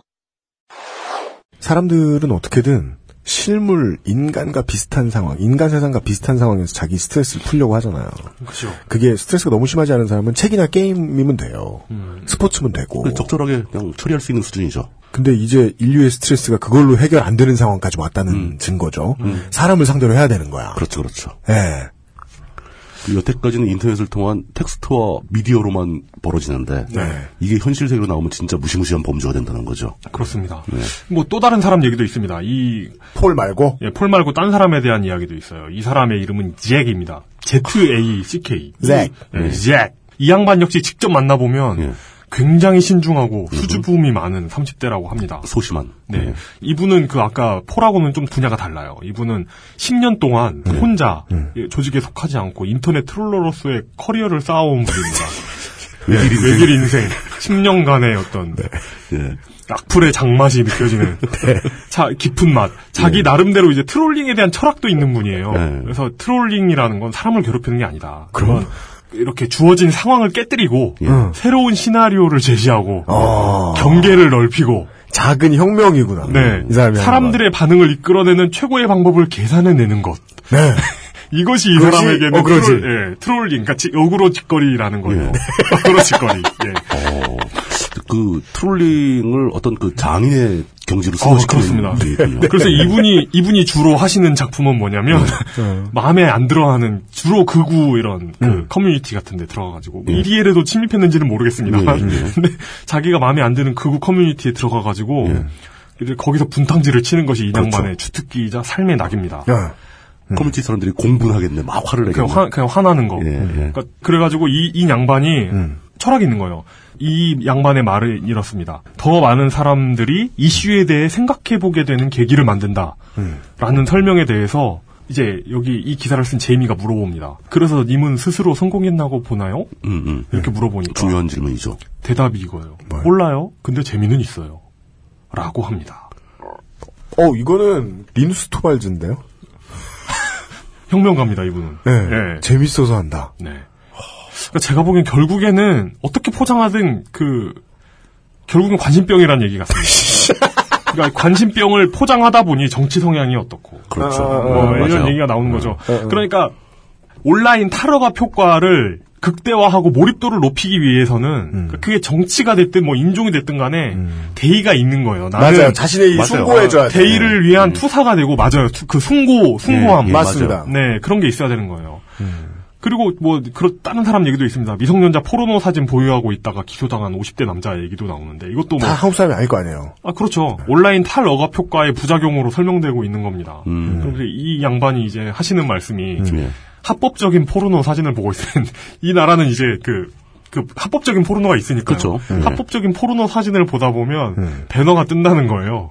불법 그 10대 포르노 사진을 보겠느냐. 음. 그, 그러- 이런 게 뜨는데 이게 다 내 잘못이라고 할 수 있느냐. 뭐 이런 항변을 하는데 자기 이거 거기 잘 따라, 모르겠습니다. 따라왔을 뿐이다. 네. 그러니까 이 이 글을 쓴 양반 그러니까 예. 그 나 저는 그거는 한 50%만이지만 인정해요. 음. 예. 네. 대한민국 모든 언론들 가다 보면 그, 저, 불법 약들 사게 될 거 아닙니까? 그럼요. 어. 아, 아, 그리고 실제로 뭐 스포츠 신문 뭐 경제지 이런 홈페이지 가가지고 기사 보다 보면 그럼 짜삐약이라 광고 나와요. 어마어마한 배너가 짭- 뜨죠. 그리고 그 해바라기 시술 하라는 광고도 나와요. 아, 맞아, 맞아, 맞아. 당연하지. 네. 예. 심지어 그 광고가 너무 많이 떠가지고 네. 그 아이언맨의 자비스가 다운된 적도 있잖아요. 그 얘기 하실 줄 알았어. 한국 인터넷은 광고가 너무 많이 뜬다. 뭐 그래가지고 아, 진짜 그런 게 나와요? 아 그냥 짤방이에요, 짤방. 아, 그러니까 아이언맨이 한국에 왔더니 토니 스타크의 눈앞에 광고 팝업이 너무 많이 뜨는 거야.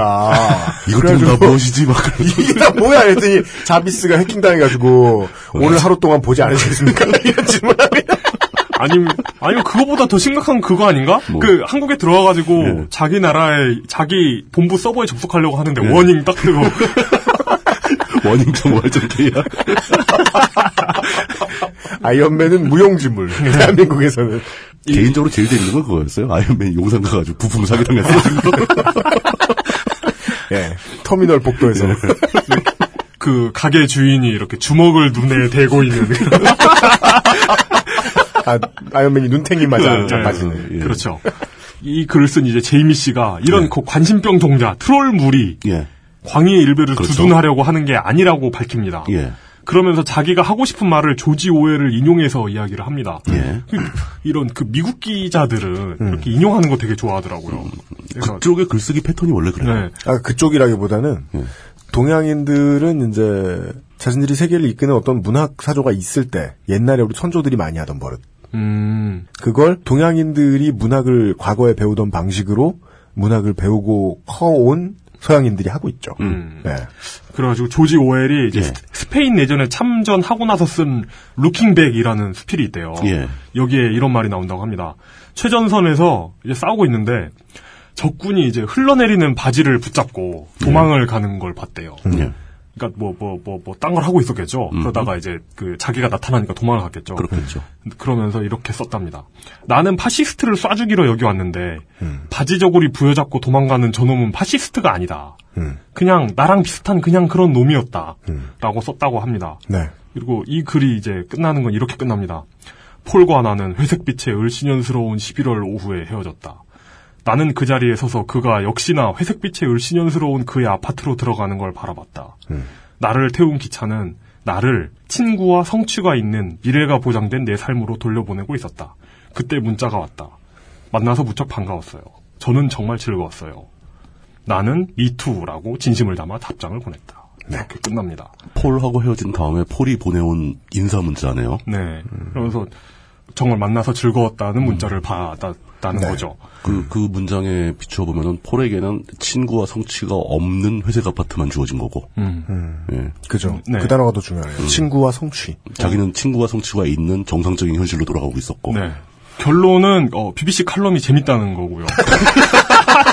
영어 공부할 땐 참 좋다. 예, 예. 영어 어, 공- 그 문장 좋아요. 예, 거기. 고, 예. 고급 고급 문장, 아주 고급 문장을 표현과 만들 수 예. 있어. 예, 그 점잖은 표현들을 많이 이렇게 파악할 수 있고 그리고 이런 그 인터넷 트롤러들이 많아지고 예. 음. 사실 우리나라는 좀 조직화된 느낌이 있습니다. 인터넷 트롤러들이 네. 이렇게 많고 조직화된 우리 사회의 현상이 내포 이 내포하고 있는 것은 무엇인가 를 예. 생각할 필요가 있다는 느낌이 들었습니다. 음. 알겠습니다. 어떤 억압과 좌절의 일상화. 음. 알겠습니다. 영어 공부 중요하다. 그것 두 가지. 그 자- 자기가 그 결론 내려놓고. 영어 공부는 BBC. 제- 재작년쯤이었을 겁니다. 그 한겨레의 허지영 기자께서 이런 취재를 했던 기억이 납니다. 그 박원순 시장이 회의일 주제 하나 하는 상황에서 다짜고짜 들어가서 그 시장을 때린 할머니가 계셨어요. 아 맞아, 계시죠. 아, 있었습니다. 그 네. 양반은 그 전에도 비슷한 일로 여러 번 경찰서에 끌려간 적이 있었어요. 그냥 그 양반 그 정동영 네, 씨 맞아요. 그 때린 분하고 동일인인가? 를 때린 사람입니다. 아, 네네네. 그 외에도 많은 이제 야당 정치인들에게 해코지를 많이 하던 분이었는데 저도 이제 결론만 기억이 나요. 허재현 기자의 사람을 만나서 자기 얘기를 했다는 사실에 너무나 고마워하고 반가워했다. 아, 그 할매가 예. 자신이 취재하니까. 예. 그 폴을 만난 그분과 거의 비슷한 얘기를 하는 거네요. 그렇죠. 그래서 저는 오늘 지금 이 두 가지 주제를 놓고 오늘 민주평도 뭘 할까를 고민하다가 그냥 무게감이 있어 보이는 아, 미일 안보 조약에 대한 이야기를 했는데 무게감이 있어 보이는 자위 얘기를 했는데. 네. 세상에서 가장 무거운 자유 이야기를 했는데 제가 그거 말고 다루려고 했던 게 DC 인사이드가 한동안 이제 화석 취급을 받다가 갑자기 핫해진 갤러리가 하나 있어요. 어, 그래요? 대출 갤러리 아, 음. 요즘에 자주 보이더라, 진짜. 음. 이야기를 하려고 했어요. 맞아요, 맞아요. 그러니까 네.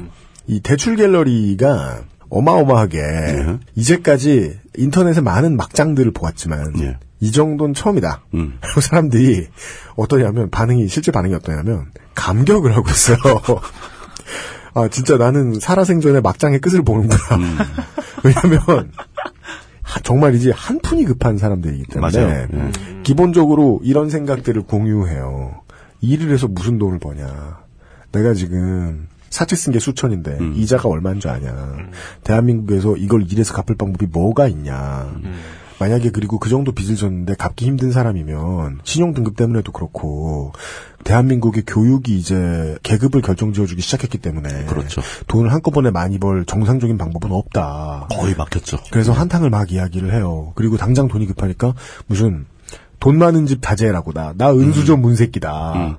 한 다섯 명만 줄 서면 오늘 한 만 오천 원씩 보내주겠다. 그러면은 무슨 일이라도 다 하겠다면서 인증을 막 해요. 음. 근데 그 정도로만 끝나면 그냥 아 미- 그냥 괴로운 놈들이네. 그냥 음. 도박 중독자들이네 이러고 말지. 근데 도박 중독자들은 할 수 있는 일들의 범위가 우리 생각보다 좀 많이 넓잖아요. 그렇죠. 그래서 생겨난 개념들 중에 하나가 중고나라 론이죠. 음. 중고나라에서 물건을 판다라고 해놓고 심지어 이런 사람도 있었어요. 그런 자랑을 한 사람도 있었어요. 지난 며칠 동안 중고나라에서 팔렸다고 하는 아이패드는 다 내가 판 거다. 물건 없다. 그럼 다 사, 기친 거다. 그러니까 며칠 동안 집중적으로 판매를 한다고 거짓말을 해서 돈을 받은 다음에 막 몇백 몇천까지 땡기는 사람들이 있어요. 그리고서 도박장에 가서 불려서 갚아주겠다. 불려서 갚는 사람들도 있고 아니면 자기 양심에 못 이겨서 문자를 보냈다가 잡히는 사람들도 있어. 요 너무 죄송하다. 나 사실 도박에 썼다. 돈이 급해서. 이달 끝까지 어떻게든 갚겠다. 이런 말을 했다가 걸린 사람도 있어요. 그렇죠. 그리고 중고나라론뿐만이 아니라 사람들이 방법론으로 막 얘기하는 게 있어요. 자기 주변에 뭐 사람을 인신매매를 하겠다느니 보험 사기 얘기도 많이 나오고. 예, 예, 보험 보험사기. 사기도 하겠다느니 뭐 자해도 하겠다 별소리를 다해요.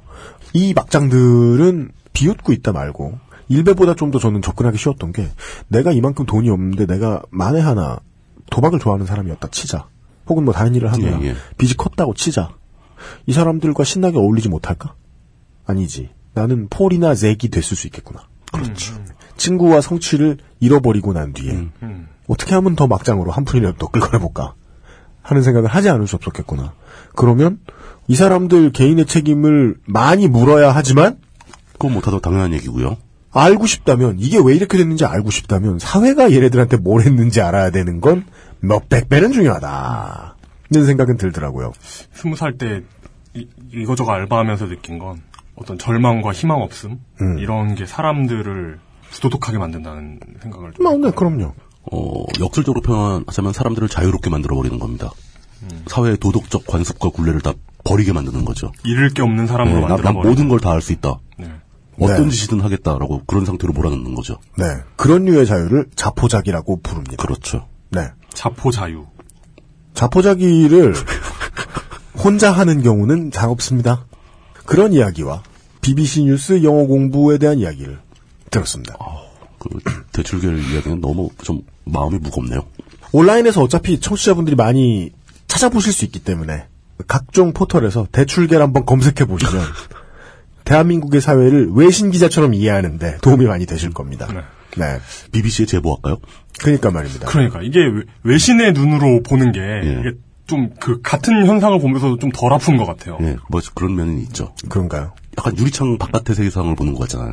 일단 언어가 익숙치 않으니까 정도에 따라 정도에 따라 다를 거예요, 그것도. 예, 정도에 따라 세월호 다르죠. 예. 뉴스에는 외신으로 보면 더 죽고 싶어요. 더 죽고 싶겠죠. 예. 광고 듣고 돌아와서 예. 네, 오늘의 마지막 이야기 나눠보겠습니다.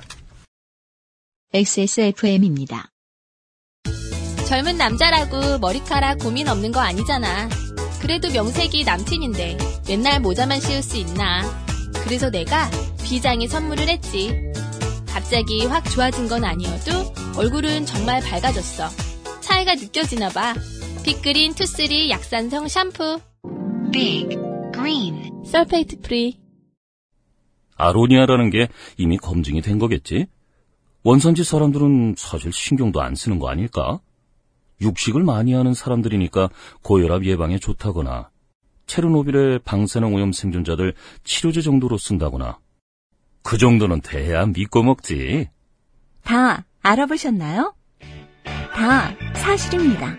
언제까지나 마지막 선택. 아로니아 진. 진짜 똑같네. 우리나라나 영국이나 네, 인터넷 전체가 모든 게 다 똑같. 그러니까 그게 난 인간성, 인간의 본성의 발로라고 보는 거지. 그 사실을 구글이 없었으면 저 몰랐을 거예요. 그러니까 그 입증이 안 되는 거지. 그럴 것이다로 추정만 가능한데 구글은 그걸 입증을 시켜주잖아. 그러니까 막 무슨 슬로베니아 이런 댓글이 달려가지고 어. 보면 그냥 병신 꾸준 그리고 아, 꾸준 글. 예. 아, 꾸준 글하고 꾸중 글이 같이 이렇게. 예. 슬로베니아에서도. 예. 꾸중을 꾸준히 예. 아, 이거 참. 네. 아, 오늘의 마지막 민주평통의 키워드는 최첨단 이동수단 개발입니다. 세 번째 키워드. 네팔을 도웁시다. 현명하게. 슬픈 사건에 대한 얘기로 시작을 하겠습니다. 예. 뭐 이 세상에 뭐 잘못된 일이 어제 오늘 생기는 것도 아니고 한두 건 생기는 것도 아니죠. 수도 없이 많이 생기지만 그 중에서도 특히 사람들의 잘못이 하나도 없음에도 생기는 거대한 비극들. 네. 자연재해. 자연재해죠. 예. 그 2011년에 일본 도호쿠 지방에서 거대한 지진이 한번 터진 적이 있죠. 물론 이제 해상에서 생겼기 때문에 해일로 피해가 나타났는데 그게 이제 현대적인 기록을 누적시킨 이래 일본에서 발생한 가장 강력한 지진이었다고 합니다. 예. 근데 그것도 이제 자연재해라고 볼 수 있지만 일본 도호쿠 지방의 지진은 사실상 그 해일로 인해서 원자력 발전소가 파괴되면서 벌어진 추가 피해가 훨씬 더 컸죠. 그렇죠. 맞습니다. 네. 해일 자체의 피해보다. 그러니까 그건 어, 인간의 죄가 있는 거죠. 그렇습니다. 예. 예. 하지만 이번 네팔 전역을 강타한 지진은 그야말로 자연재해입니다. 강도나 규모 면에서 예. 전례 없는 수준인 것 전력 수준인데 물론 이제 순수한 그 진도 있죠. 네. 그 모멘트 규모 진도가 도호쿠에서 발생한 지진이 9.0인데 네. 네팔에서 이번에 발생한 지진은 7.9입니다. 네.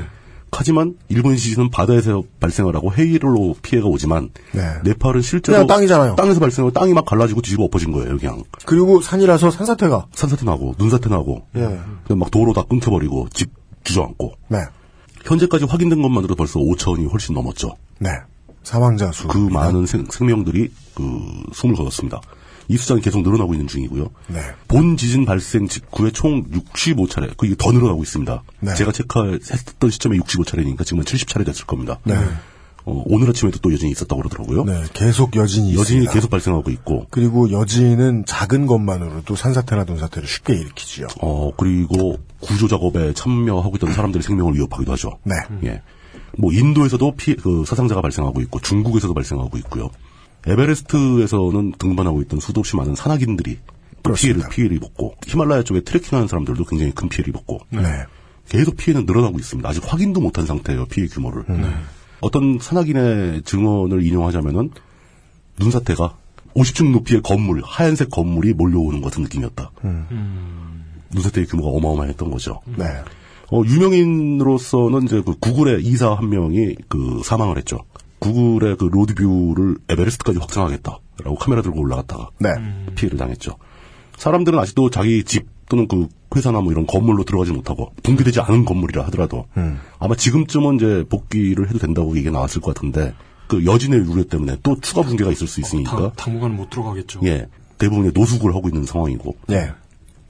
이번 지진으로 그 지질학자들의 예측으로는 네팔의 수도 카트만두시 전체가 음. 남쪽으로 3m 정 3m쯤 이동을 했다고 합니다. 네. 도시 전체가 어, 예 이런 표현이라면 그 규모를 어느 정도 이제 짐작할 수 있는 그런 표현이 되겠죠. 네. 그냥 가만히 둬도 지금 도로가 숭숭 뚫리고 있는 그렇죠. 서울의 아. 대구도 요새 그런 데죠? 예, 사시는 분들은 네, 이해해 주시면 참 좋겠어요. 참고로 예. 이제 그 이번 지진이 발생한 그 네팔이라는 나라는 그 면적은 한반도의 한 3분의 2 정도 됩니다. 그 작은 나라는 아니죠. 인구는 약 3천만 정도 되고요. 음. 네. 80% 이상이 힌두를 신봉하는 인도계 아리안족입니다. 네. 카트만두는 인구 한 280만 정도의 도시고요. 네. 네팔의 수도죠. 네. 300만 명이 사는 도시가 그렇죠. 3m로 옮겨갔다. 난리 난 거죠. 일단 뭐. 인프라가 다 휘고 망가졌다. 일단 모든 게 다 붕괴됐다라고 봐도 되죠. 네. 도시의 기능이 완전 마비되고 이렇게 거대한 재난이 발생하게 되면 전 세계에 이목이 집중- 집중되기 마련입니다. 일단 지진으로 인해서 파묻히거나 매몰되거나 뭐 이런 사람들을 구조하기 위한 구조대들과 그 구조대가 필요한 물자들 또 그리고 피해자들에게 공급되어야 할 물자들을 실은 구호 물자를 실은 비행기들이 경쟁적으로 도착을 하게 되죠. 네. 실로 경쟁적으로. 예. 한시를 급하게 서로 다투는 입장이니까. 네. 그리고 그와 동시에 구조대와 구호물자와 동시에 이렇게 벌어진 참상을 전 세계에 알리기 위한 네. 언론인들 취재팀이 역시 또 밤을 새워서 경쟁적으로 달려가게 돼 있습니다. 네. 사실 어떻게 보면 좀 약간 아이러니한 일이기도 하죠. 사람들을 구하고 피해를 극복하기 위한 인원들보다 현장에 사진 찍어가지고 보도하고 싶, 보도하고자 하는 언론사 취재팀들이 더 장비가 좋을 수도 있어요. 언론인의 그럴 수 임무이긴 합니다만 뭐 그렇죠. 아이러니인 건 맞아요. 아, 물론 이제 그렇게 사실을 세상에 알림으로써 사람들의 이목을 집중시키고 더 많은 지원이 가능하도록 하는 게 언론의 또 하나의 역할이기도 하죠. 그렇죠. 네. 예. 그렇지만 뭐 순기능이 물론 있지만 현장에서 딱 봤을 땐 약간 좀 아이러니한 느낌이 드는 건 사실입니다. 네. 당연하게도 국내 언론인들도 신- 신속하게 출동을 했죠. 예, 예, 예. 우연인지 필연인지 그 사무엘성님이 그 선두에 서 있었습니다. 네. 이분은 출동할 필요가 없는 게 현지에 있었어요. 현지에 이- 계시는 분이고 예. 저 저희 회사는 아닙니다만은 예. 네 아, 딴지일보는 뭐 글을 써주시는 분들을 고용하고 있진 않아요. 예, 전혀 고용하지 예, 않고 그리고 이제 자유롭게 글을 올리시는 딴지일보에 주로 자주 올리시는 분들 중에 한 분이십니다. 외부, 아, 네팔에 외부 필진 중에 한 분이고 많이 현지에 글을 계시는 분, 썼죠. 네, 예. 네팔 현지에 계시는 분이 예. 올려주셨는데 이분 직업 언론인도 아니고 예. 어, 글을 쓰- 가- 자주 기고해 주시는 분을 왜 가장 먼저 말씀드리냐면 이분이 실제로 이번 네팔의 대지진과 관련해서 국내 보도에 가장 중요한 역할을 해주고 계시기 가장 때문이죠. 빠르고 가장 정확한 네. 목소리를 내고 있는 거죠. 이 사무엘님이 그 사무엘 성인데 우리 저기 밝을 성님하고 같은 집안이 아닌가 네, 라는 추정이 되는데 뭐 성씨 아니에요 두 분. 예, 혈연 혈연 관계는 아닌 것 같고요. 네, 아, 성님. 예, 성 성이니까. 네. 이 사무엘님이 사고 발생 당시에도 네팔에 있었고 사건의 현장을 직접 눈으로 본 겁니다. 네, 실제로 사무엘님이 머물고 있는 집에서 2km 전방까지 붕괴가 도달했다고 합니다. 그래서 일제히 순식간에 그냥 다 식구들 그 가족들 모두 데리고 대피를 했어야 되고 2km면 가시거리에 있는 데니까 눈에 보이는 거죠. 그러니까 진동이 당연히 진동은 뭐 어마어마하게 백까지 느껴지죠. 어마어마하게 예. 음. 느껴지셨을 거고, 예, 아 그래도 다행입니다. 다행히 진짜 천원이라고밖에 할 네. 말이 없는 거죠. 정말 다행입니다. 사고 발생 직후부터 사무엘님이 이제 현장을 취재한 루포 기사를 작성해서 물론 이제 가장 편한 음. 딴질보에 송고를 해주고 그다음에 경향 한겨레 이런 쪽에 계속 기고를 하고 있죠. 일신이신삼신 하면서 네. 예. 현지에서 본 거니까 가장 생생한 소식을 가장 빠르게 전달하는 역할, 아주 중요한 언론인의 역할을 하고 있는 겁니다. 네. 근데 건물에 들어갈 수가 없으니까 네, 그냥 한 대서 담요 놓고 자야 되는데 아 그런 상황이군요. 예, 비까지 철철 내려가지고 어, 가뜩이나 평소부터 그 허리도 안 좋다고 하시는 분이 허리가 더 악화되고 있다고 합니다. 어, 그러던 중에 동아일보에 기사가 하나 올라옵니다. 네. 당연히 조중동은 이제 우리나라 언론이 꽤 큰 것 같으면서도 네. 돈을 안 써요. 그렇습니다. 평상시 네팔 특파원 같은 직책을 유지할 리가 없어요. 그렇습니다. 미국 특파원 고용하는 것도 힘들어서 쩔쩔매는데요. 뭐. 네. 네네. 그러니까 이제 특파원을 순식간에 파견을 해야죠. 사건 터지자마자. 네, 그렇게 파견된 동아일보의 이유종 특파원이라는 분이 있습니다. 네. 음. 그 파- 특파원들 중에 한 명이었던 거죠. 이유종 특파원이 써 보내고 2015년 4월 28일 03시에 올라온 동아일보 기사가 있었습니다. 어, 며칠, 며칠 전이네요. 화요일이네요. 예. 네. 제목이 네팔인들 가족 실종 소식의 귀국 행렬 점점점 공항 따옴표하고 통곡의 바다. 음. 당연한 얘기죠. 우리나라에 나와 있던 네팔인들이 보- 고국으로 돌아가고 싶어하는 겁니다. 네네네. 자기 네, 가족들의 내 생사를 가족들 알수 잘 있나. 네. 없으니까. 그러면서 이미 엄청난 사상자가 발생할 것이라는 걸 알고 네. 뭐 생명 이후에도 뭐 집도 부서지고 재산 다 날라갔을 거라는 걸 알고 공항서부터 이제 눈물바다가 되는 거죠. 음. 부제목이 네팔 81년 만의 대지진 이유종 특파원 카트만두 가는 길이라는 기사였습니다. 기사는 어, 이렇게 시작합니다. 일요일이었던 26일 오전 출근길에 회사에서 휴대전화로 급히 찾는 전화가 울렸다. 바로 집으로 가서 출국 준비를 해 인천공항으로 가 네팔로 떠나라는 지시였다. 그러니까 일요일 아침에 일요일 음. 오전에 전화 받고 네. 그냥 부랴부랴 집에 가서 짐 싸가지고 공항으로 바로 간 겁니다. 그 이제 고생 고생하면서 카트만두를 향해 가는 길에 대한 얘기부터 시작합니다. 가는 과정도 굉장히 중요한 기사적 가치가 있는 거죠. 음, 그렇죠. 예. 그렇죠. 그 난장판이 어떻게 수습되고 있는가에 어, 그러니까 대한 그렇죠. 이야기가 될 테니까. 네. 다 똑같은 얘기니까 또 어떤 사람들이 거기를 향해서 가고 있는가 네네. 이런 것도 알 수 있죠. 근데 중간 부분에 물론 거의 대부분의 그 기사를 읽으신 분들이 흥미를 안 가지셨겠지만 네. 민주평통 소재를 찾아다니는 하이에나 같은 눈길을 내 소유자인 저는 흥미를 끄는 부분을 발견을 했어요. 이, 게 네, 네. 아, 묘하대요. 참, 보고 있으니까. 기사 내용입니다. 그러는 사이 27일 아침이 밝았다. 네, 우리나라 시간 월요일이죠. 예. 26일이 일요일이었고 27일은 월요일입니다. 사건 그 지진은 토요일 날 생겼습니다. 네. 그 25일 날 지진이 이제 발생했죠. 그런 사이 27일 아침이 밝았다. 휴대전화 문자로 회사와 교신하니 일부 조간신문 기자가 카트만두 현지에서 기사를 썼다는 연락이 왔다. 음. 이 사람 한참 막 가고 있는데. 하지만 해당 기자는 기자와 함께, 자기와 함께 네. 비행기를 타고 방글라데시 와서 그 방글라데시 호텔에 머물고 있었다. 네팔 안 갔다? 아, 네, 그러니까 내 나랑 팔이 아니고 나랑 같이 있던 내 호텔에 옆에 있는데 아, 나랑 같이- 이야기가 확 바뀌었네요. 에, 나랑 같이 있는 제가 예. 네팔에서 기사를 써보낸 거예요. 현지에서 송구한 게 됐다. 음. 카트만두에서 혹은 뭐 카트만두 근방 하여간 네팔 영토 안에서 기사를 쓴 것처럼 하고 내보낸 기사가 기자가 내 옆에서 방글라데시 호텔에 있었다. 저 옆방에 있었다. 카트만두에 도착하지도 않은 상태에서 마치 도착한 것처럼 포장된 기사였다. 아하, 예, 그렇겠죠. 큰 사건이 터지면 기자가 현지에 도착하기도 전에 얼굴 사진부터 실어 마치 현장에 있는 것처럼 보도하는 관행을 무심하게 따른 결과로 추정된다. 날카롭습니다. 이걸 기사에 예. 썼어요. 이 내용을. 이, 걸 나름대로 젠틀하게 써서 그렇지. 이거 이거 욕할 욕 엄청난 욕을 수반할 수 있는 그러니까 기자로서 매우 화가 난 거죠. 그러니까 욕을 쓸 수 없기 때문에 이렇게 표현한 것 그렇죠. 같은데요. 네. 도착도 안 했으면서 도착한 것처럼 쓴 기사를 올린 기자들이 있다는 얘기잖아요. 음. 찾아봤죠. 음. 누가 그렇게 썼나? 근데 제가 찾기도 전에 마침 이 똑같은 의문, 똑같은 상황 인식을 가진 한결의 이재훈 기자가 네. 똑같은 궁금증을 가지고 미리 찾아놨더라고요. 답이 나왔습니다. 아 그래요? 제목은 네팔 강진 8,000명 사상 통곡의 음. 땅이라는 기사였습니다. 네. 똑같이 2015년 4월 27일 03시 등록입니다. 동아일보 이우종 특파원과 비슷한 시점에 올라온 기사예요. 음. 월요일 새벽. 예. 조선일보 네팔 수도 카트만두 안용현 특파원 루포라고 돼 있습니다. 음. 음. 아. 내용은 기사 내용은 평온한 토요일 정오 무렵 불어닥친 재앙으로 외국인 관광객들과 주민들로 북적이던 카트만두는 한순간에 생지옥이 됐다. 성한 건물이 하나도 눈에 띄지 않았다. 왜냐하면 네팔에 안 있었으니까. 네팔 건물이 눈에 띌 리가 있나? 성한 건물과 무너진 건물 모두 눈에 보이지 않았다. 그냥 있는 건물도 안 보였을 거야. 도로와 광장은 건물 잔해와 토사로 가득했다. 사방에서 비명과 울음소리가 들렸다. 라고 시작하는 기사입니다. 일단 기자라기보다는 무속인에 음. 가까운. 문학인이죠. 네. 들리긴 뭐가 들립니까? 들리게 이게. 참네. 무슨 울음소리가 네팔의 울음소리가 방글라데시까지 어떻게 들려요? 이거 이런 미드 이런 미드 있잖아요. 이런 이런 걸 사이코메트리라고 하지 않나? 방글라데시 호텔에서 동아일보 이유정 특파원하고 같이 있던 사람입니다. 네. 또 있습니다. 가지도 않고 간 것처럼 쓴 기자가 또 있어요. 또 있어요. 예, 예. 그러니까 미국 수사기관 같은 데서 그 드라마 있잖아요. 그 이게 머리- 사이코메트리 능력 있는 머리에 분 계셔가지고 어, 예. 손- 손 대고 찡 예. 하면 다 보이고. 그래가지고 어 누가 죽인 게 보여 막 이런 거 마이너리티 있잖아요. 리포트. 근데 그런 것처럼 이분 그런 능력자를 신문사가 고용해 놓은 거예요. 그럴 수도 있죠. 예.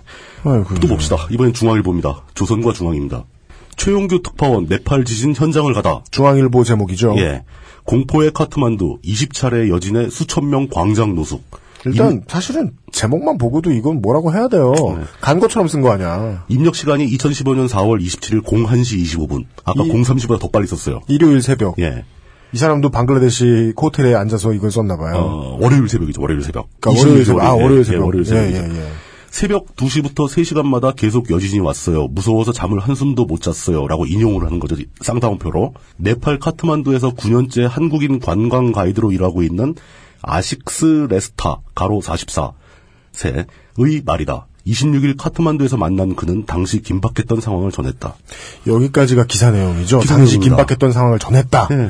전했다. 그러니까 26일 카트만두에서 만나, 만난 만난 아 이 아식스 레스타라는 사람을 네팔에서 카트만두에서 9년째 한국인 관광 가이드로 일하고 있는 그 이 아식스 레스타라는 사람을 26일 카트만두에서 만났다고 쓰고 있어요. 거짓말이네요.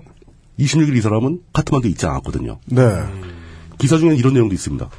이날 오후 기자가 탑승한 여객기가 중국 광저우를 이륙해 네팔의 관문인 카트만두 트리부안 국제공항에 착륙하자 이미 전 세계에서 파견된 구조대가 눈에 띄었다. 구조대가 왜 눈에 띄어? 당초 항공기 이착륙 시 안전을 우려해 공항을 폐쇄했던 네팔 당국은 지진 발생 하루 만에 공항을 재개했다. 절망보다는 복구와 구조를 향한 희망이 더 커 보였다. 라고 기사를 썼습니다. 예. 그 이날 오후 그 기자가 탑승한 여객기가 네팔의 카트만두에 도착 착륙했다고 쓰- 썼잖아요. 네. 그죠? 근데 타임라인을 재구성해 봤어요. 네. 지진은 UTC 기준으로 전 세계 표준시 기준으로 4월 25일 6시에 발생했습니다. 아침 6시. 이게 그, 그 GMT 제, 제로죠? 네. 예, 그- 제로, 제로. 예. 그러니까 네팔 표준시로 환산하면 오전 11시입니다. 토요일 날 오전 11시에 지진이 발생했어요. 네. 이게 우리나라 시간으로는 25일 토요일 오후 3시입니다. 음, 예. 지진 발생한 시간이죠. 음. 그래서 요 시간 이후에, 그 25일 토요일 이후에 어떤 일이 벌어졌는가를 사무엘님한테 확인해 봤어요. 네팔에서 상황이 어땠는가. 음. 25일 토요일 11시, 네팔 시간입니다. 11시에 지진이 발발하고 25일부터 시작해서 26일 하루 종일 공항이 폐쇄되어 있었답니다. 음. 카트만두에 있는 공항은 폐쇄. 오보를 했네요. 그리고 그 카트만두 공항에 무리하게 왜냐 여진이 계속되고 있으니까 네. 착륙할 수 있었던 항공기들은 다 긴급 항공기라고 합니다. 구호물자를 실었거나 이런 것들이고 실제로 사무, 사무엘님이 거주하고 계시는 곳이 공항 근처라서 비행기 이착륙하는 소리를 다 들을, 다 들을 수 있다고 합니다. 들릴 때마다 보면은 여객기가 아니었던 거죠. 그런데 네팔 당국이 하루 만에 공항을 재개했다는 말을 예. 중앙일보 기자는 했다. 써버린 거예요. 그리고 상식적으로 26일 하루 내내 여진이 계속 오는데 이건 사무엘님 말을 제가 그대로 옮기겠습니다. 여객기가 무슨 항공모함 착륙하는 수직이 착륙기도 아니고 어떻게 착륙을 하겠는가. 이건 굉장히 모험적인 착륙인 거거든요. 땅을 음. 그렇죠. 흔들리고 있는데. 동아일보 이유정 특파원 기사에도 인용이 또 나옵니다. 자신들이 탄 비행기가 광저우를 출발해서 카트만두에 착륙하려 했으나 구호팀 비행기들만 착륙시켜주고 자신들은 결국 방글라데시 다카로 회항을 했다. 착륙을 못 한 거예요. 사실대로 전하는 거는 이 동아일보 이유종 특파원밖에 없네요. 그렇죠. 나머지 옆에서 있던 조중 기자들이 같이 방글라데시 공항으로 와가지고 예. 똑같이 같이 타고 있던 거예요. 기다려봐, 저 기사 좀 정보하게. 네. 이런 다음에 그리고 그 26일 착륙 일요일 날 결국 못 가고 일요일 날은 아무 내릴 수가 없었으니까 27일 월요일이 돼서야 그 카트만두로 그것도 거- 다카에서 카트만두 가서 착륙 못 하고 카트만두 공항 상공을 3시간이나 돌다가 겨우겨우 착륙을 했다는 거예요. 월요일이 돼서야. 그러니까 26일에는 중앙일보 최영규 특파원이 현지에 가지 못했다고 봐야 되는 거죠. 그러니까 아까 중앙일보 최영규 특파원의 기사 중에 이날 오후라는 거 이게 최소한 27일 이전에는 있을 수 없다. 어, 그러니까 간단히 정리하면 조선일보 특파원은 에, 일단 점을 쳤고요. 보이지 않는 건물이 보이지 않는다는 말을 했으니 정직하다고 볼 수 있을지 모르겠습니다만. 는 그렇군요. 예. 그리고 아, 어, 그- 정직하다. 네. 네. 울음소리가 들렸다고 했는데 그건 안 들릴 텐데. 중앙일보 특파원은 뭐 새누리당 방식으로 하면 헷갈렸다라고 말하면 되겠지만 어, 우리 방식 상식적으로 이야기하면 거짓말을 했네요. 창작을 한 거죠. 네. 근데 이게 우리가 여기서 이렇게 비난하기 전에 뭔가 한 가지 가능성을 더 생각을 해봐야 됩니다. 뭐가 있을까요? 조선과 중앙이 네. 국내에서 아무도 모르게 새로운 기술을 개발한 겁니다. 아 이런 결론 좀 내지 마세요. 이젠 내가 짜증낼 때도 됐어. 몸은 방글라데시 낙하에 네. 있는데 그 아까 얘기한 사이코메트리나 유체이탈을 통해서 카트만두에 갔거나 아니면 그 스타트랙에 나오는 물질 전송 그죠? 장치 같은 그, 거. 그 스타트랙이나 둠에 나오는 이렇게 예. 워프 비용 뭐 빔- 빔, 빔미업 딱 해주면 예. 뿅 하고 날아가고 빈미업 스쿼트인가? 그게 아니라면은 그냥 뭐 이- 어떤 상황인지는 저도 이해가 가죠. 동아일보 이유종 특파원이 쓴 대로 이런 사건 터지면은 기자들이 다 소설 씁니다. 비행기 안에서 전에 오는 얘기 듣고 소설 써가지고 송고해 버린 거예요. 아이러니 수준이 아니라 슬픈데요. 참 이게 직업이라는 게 슬프네요. 그 두 분 특파원께. 이 중화일보 특파원의 기사를 보면은 비행기 안에 쓴 게 티가 나는 게 착륙 예정이었었거든요 카트만두에. 그 그렇게 기사를 써서 보냈는데 착륙을 못 한 거예요. 그렇죠. 돌아간 거야. 어. 그래서 이걸 수정을 안 하고 그냥 보내버린 거죠. 하지만 이건 아니죠. 르포는 르포고 기사는 사실만을 담아야 됩니다. 그리고 명확한 타임라인을 설명을 해줘야 됩니다. 진짜 이건 좀 아니다. 육하원칙이라는 게 괜히 있는 거 아니잖아요. 언제 정확하게 써야 된다는 거죠. 그리고 이제 우리도 예전같이 예전에는 우리나라 언론사들이 워낙 영세해서 뭐 외국에 사건 터지면 가지를 못해요. 그러니까 뭐, 뭐 AFP 이런 국제통신사들 기사 받아가지고 옮겼었잖아요. 맞아요. 옛날에 그죠. 그랬죠. 예. 세계적으로 중요한 사건이 터지는 나라에 가지도 못해서 제때 뭐 이렇게 막 쩔쩔매고 막 이러는 가난한 나라는 아니잖아요, 이젠. 그러니까 참 웃겨요. 어떤 다른 나라들도 다 하고 있는 일을 못 하기에는 국제적인 지표로 보면 대한민국은 너무 부자인데 너무 큰 나라예요. 한국 와서 사람들한테 물어보죠. 그럼 돈 없어서 못하는 일이 너무 많아. 그러니까. 실제로 뭐 세계 경제 규모 10위권, 뭐 무역 규모로 따지면 6, 7위권이고 잘 나가는 OECD 국가고 언제까지 이렇게 후진적인 마인드로 언론을 운영할 것인가. 이런 안타까움이 좀 듭니다. 못 갔으면 못 갔다 쓰고 회항했으면 회항했다고 쓰는 게 맞죠. 그러니까요. 아휴. 그렇게 쓰면 왜 누가 누가 욕하나? 왜 넌 회항해서 왜 착륙 못해서 그러고 누가 비난하나? 비행기가 회항했다면서 예. 엄청 불평하는 사람들이 있거든요. 예. 날씨 때문에 회항했다. 그것도 착륙을 못하고. 예. 참 모험적인 분들이죠. 모험적이죠. 굉장히 진취적이고 공격적인 분들이죠. 네. 목숨 따위 초계와 같이 버릴 수 있는 약속을 위해. 어쨌든 간에 그나마 그 조중동 못난이 삼형제 중에서 네. 동아일보 특파원 한 분이라도 제대로 된 기사를 써줬으니 조금 낫습니다. 조선과 중앙, 우리나라 최고 메이저 신문사 두 곳이 어찌 이렇게 똑같이 경쟁적으로 못난이 짓을 하는지 잘 이해하기 힘듭니다. 이제 돈이 없거나 시설이 낮고 해서 이런 변명 안 통하잖아요. 네. 그 가방 열어보니까 무슨 슈트 들어있고 막 거기서 로켓 나오고 이런 거 아니에요? 로켓이요? 에, 물론 이제 여기서 제가 떠들어 백날 떠들어봐야 절대 안 듣겠지만 이 방, 이 팟캐스트를 듣고 계신 청취자 여러분들, 방송 언론의 소비자인 청취자 여러분들이 이런 구라 기사에 대해서 한 마디씩만 해주시면 음. 금방 고쳐질 수도 있는 문제입니다. 음, 네. 사실 별것도 아니거든요. 사실 이게 우리가 아, 우라카이 욕하는 거하고 또 뭐가 다릅니까? 이런 똑같은 메이지 얘기죠. 메이저 예. 언론에서 지금 이러고 뭐 하는 있는데 이런 거 아니에요. 예. 자 이제 뭐 최첨단 이동수단 이런 헛소리는 다 치우고 네. 실질적인 정보를 드리겠습니다. 네, 사실 이거는 그냥 아, 사실 좋은데 나 최첨단 이동수단이 하고 싶은데 보다가 그 물뚱님이 네. 어, 예, 원래는 네팔의 지진과 관련된 그렇죠. 청취자분들도 알아두시면 좋을 만한 이야기를 좀 전달해 드리려고 하셨다가 갑자기 삑사리가 딱 보여가지고 그냥 짚으신 것 같아요. 네. 아, 그 본론이 이제부터 시작입니다. 네네네. 이렇게 처참한 사고를 당한 네팔을 지켜보고 있으면 네팔과 네팔의 네팔인들을 돕고 싶다는 마음이 자동으로 생깁니다. 네. 정상적인 인간이라면 누구나 그렇게 당연히 돕고 싶은 마음이 듭니다. 우리가 재난을 겪을 때 다른 이들이 우리에게 관심을 가져주길 원한다면 우리가 먼저 관심을 보이는 것도 올바른 일이죠. 물론 누군가는 네팔인들 갑질 이러면서 음. 왜 네팔인들에게 특혜를 주느냐 이러겠죠. 그렇죠. 그것보다는 현실적으로 더 무서운 게 네. 우리도 급한데 왜 남 얘기하지 마라. 그 똑같은 논리가 어디서 보이냐면 그 앰뷸런스 비켜주기 싫다는 사람들이 안 바쁜 사람들이 어딨냐. 음. 네. 누가 안 바쁜데? 뭐 일단 뭐 그런 얘기 넘어가고 그 똑같은 심리가 네. 일부 구조대에서 환자 태울 것도 아니고 탄 것도 아닌데 그렇죠. 예, 반대로. 예. 예, 니들이 뭐가 바쁘냐 이러면서 그냥 울리고 지나가는 어, 빈차가 사이렌 울고 지나가는 네. 거. 예. 하지만 제가 여러분께 드리고 싶은 말씀은 네팔을 돕고 싶다, 돕고 싶은 마음이 들었을 때 네. 실제로 어떻게 해야 되느냐. 요즘 사회는 너무 복잡해서 네. 돕는 것도 힘들어요. 최종 주제는 아, 조선 특파원과 중앙 특파원이 왜 이렇게 거짓말을 할 수밖에 없는 이 힘든 언론인의 삶을 살고 있느냐, 혹은 순간 이동 어, 수단은 개발되었느냐 음. 이게 아니고요. 뭐. 과연 사이코메트리는 존재하는가? 이게 아니라 예. 네팔을 돕는 현명한 방법입니다. 그 일단 사무엘성님의 조언을 받아들였고 네. 그다- 그다음에 또 각종 전문가들이라고 해봐 여행 뭐 오지 전문가들은 대부분 인도 환타님 주변 인물들이죠. 아, 네. 예. 전 그분 몰라요. 그런 분은 우리 방송에 한 번도 나온 적이 없어요. 아, 그리고 참고로- 인도 한타가 누구예요? 그 참고로 네. 그 사무엘성님하고 그분은 그분들이 쓴 책이 있어요. 뭐 모든 재난으로부터 살아남는 방법인가 뭐 이런 게 있습니다. 재난 전문가들이에요. 네. 그분은 어, 성이 성씨지 어, 누군가의 형님이 아닙니다. 네. 예, 맞습니다. 첫 번째, 제일 중요한 겁니다. 네. 서두르지 마라. 서두르지 마라. 예. 돌진하지 말라는 얘기입니다. 킵컴? 바보같이 막 아무데나 막 들이대지 마라. 자원봉사 하겠다는 마음이 앞서서 황급하게 네팔로 달려가는 경우 도움보다는 민폐를 끼칠 가능성이 훨씬 높다. 네. 이거 잘 알아두시면 좋을 것 같아요. 첫 번째.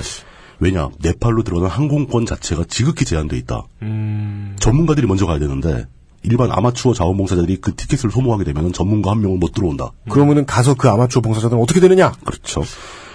이 아마추어 봉사들은 네팔 같은 데 가면은 현지에 적응도 못 합니다. 스스로 먹고 자고 할 수도 없어요. 한식당이 없어서 막 예. 설사를 해. 생존 자체가 안 되는 거예요. 그러니까 그렇게 해서 이 자원봉사자가 쓰러지게 되면은 피해자를 돌봐야 할 전문 인력이 자원봉사자들을 돌보느라고 인력이 소모됩니다. 그렇습니다. 어, 이거 그 2차 대전 때 일본군이 보여줬던 거죠. 굶고 있는 곳에 지원병만 보내. 같이 굶으라고. 그래서, 그래서 건강 상태를 보면 언제 왔는지를 알 수 있고. 아, 물론 이제 뭐 미, 군이 촉가적으로 차단을 했지만. 예. 네팔은 실질적으로 경기도 수원하고는 완전히 차이가 있습니다. 그렇습니다. 예, 거기는 일단 고도가 다르고 네, 네. 기후가 다르고 이 그냥 뭐 설명 길게 할 필요 없죠. 초심자들은 가서 쓰러지지 않으면 다행인 동네예요. 일단 경기도 수원에 가보신 다음에 나 여기 적응 안 된다. 그러면은 네팔도 적응 안 되실 거다. 여기는 왜 빅맥이 없는가? 네. 뭐 이런 이런 이런 거면 곤란하다는 거죠. 저 화성은 저 어, 화성 벽은 뭐냐? 근데 모르겠다. 이러면은 아, 진짜 먹을 거 없으면 김밥 천국 가지 뭐. 뭐 이런 마인드로는. 예. 네. 거기는 지금 일단 인류의 문명이 모두 다 망, 망가진 상황이라고 보셔야 되는 겁니다. 네. 일단 자기 생존이 급선무인데 그것도 못하실 분들이 간다고 도와 도움이 되는 건 절대 아니죠. 네. 그리고 극도의 고지대 견뎌보신 적 있으면 가시고 어, 그 고산병 대통령도 그걸로 고생을 해가지고 그렇습니다. 네. 예. 위험합니다. 예. 두 번째, 아 가지는 못하겠고 후원하겠다, 후원이라도 하겠다라는 분들을 위한 저희가 오리 가공 음식으로 추정되는 어떤 음식을 에, 팔던 예. 모 진보 운동 활동가에 아. 대한 이야기를 알려드리면서 아, 덕, 덕파시던? 그 네. 아, 그분의 뭐 넉장수 이분의 네. 이야기를 해드리다가 이런 그 관련된 피해 사례를 말씀드리다가 여러 번 주장했던 거죠. 후원은 똑똑하지 않으면 하지 않는 것이 맞다. 그렇죠. 충분히 고뇌하지 않고 충분히 돌다리를 두들겨 보지 않은 사람이 후원을 하면 삑사리 날 가능성이 높다. 그러, 그럼에도 불구하고 후원이 너무 하고 싶다면 그 후원을 통해서 자기 스스로의 면죄부를 구입하는 걸로 만족할 거면 모를까. 진짜 도움을 주고 싶다면 그렇게 하면 안 되는 거죠. 돈 주고 잊어버리면 되죠. 예. 근데 그거보다 더 중요한 얘기가 이제 일단 일단 기본적으로 각 국가들은 모든 국가는 국가 차원에서 이런 재난 대비 예산이 있습니다. 그렇기 때문에 아마 우리나라도 조만간 이제 네팔을 돕는 국가 차원의 구조가 갈 거예요. 네. 그거 관계없이 정부 예산 이런 거 말고 이제 사회적 민간 예산, 민간 자본의 문제인데 개인들의 후원도 굉장히 큰 도움이 되는 건 사실입니다. 굉장히 큰. 예, 아주 필수적이죠. 하지만 이런 사건이 터지면 언제나 인간의 욕심이 끼어들기 때문에 후원의 효력이 상실되는 경우가 많습니다. 그래서 이름 있는 구호단체들 중에도 이런 특별한 재난과 사고에 특화된 제대로 된 시스템을 갖춘 곳을 찾는 게 쉬운 일은 아니에요. 네. 하지만 이제 그 중에서도 황급하게 두 가지를 저희가 이제 선정해 봤습니다. 하나는 국경 없는 의사회. 여기는 그 후원금 중에서 실제 구호 작업에 투입되는 비율이 80%가 넘습니다. 아, 그래요? 예, 굉장히 높은 편이거든요. 그 자체 시스템 운영하는데 거의 그 오버헤드가 없다는 얘기죠. 음. 20%밖에 안 써요? 예, 거의 전량이 다 구호 작업에 투자 투입되는 곳이라고 합니다. 그리고 걱정되도록 청렴, 청렴도가 높네요. 어, 그리고 또 하나는, 어, 이 사건의 실질적인 피해자를 대리, 대변할 수 있는 주한 네팔 대사관입니다. 음, 네, 네, 네. 국경로 의사회는 뭐 원래 유명한 곳이고, 예, 그럼 뭐 알아서 찾아서 하시면 됩니다. 그리고 주한 네팔 대사관은 그나마 가장 직접적인 연관이 있는 정부기관이기 때문에 신뢰도가 가장 높다고 할 수 있죠. 물론 네팔이라는 나라도 역시 아직 정치 구조나 국가 시스템이 이렇게 완벽하지 않습니다. 네. 굉장히 낙후합니다. 네. 그, 저, 주한 네팔 대사관도 다른 데에 비교해서 그냥 비교적 낫다는 뜻이지 완벽하다는 의미는 절대 아닙니다. 네. 그리고 이 정도 어떤 뭔가 후원할 수 있는 곳을 찾는 노력이 병행되어야 한다. 저희가 추천을 해드린 이유는 거기로 훅 달려가시란 뜻은 실제로는 예. 아닙니다. 예. 그거에 반대에 가깝습니다.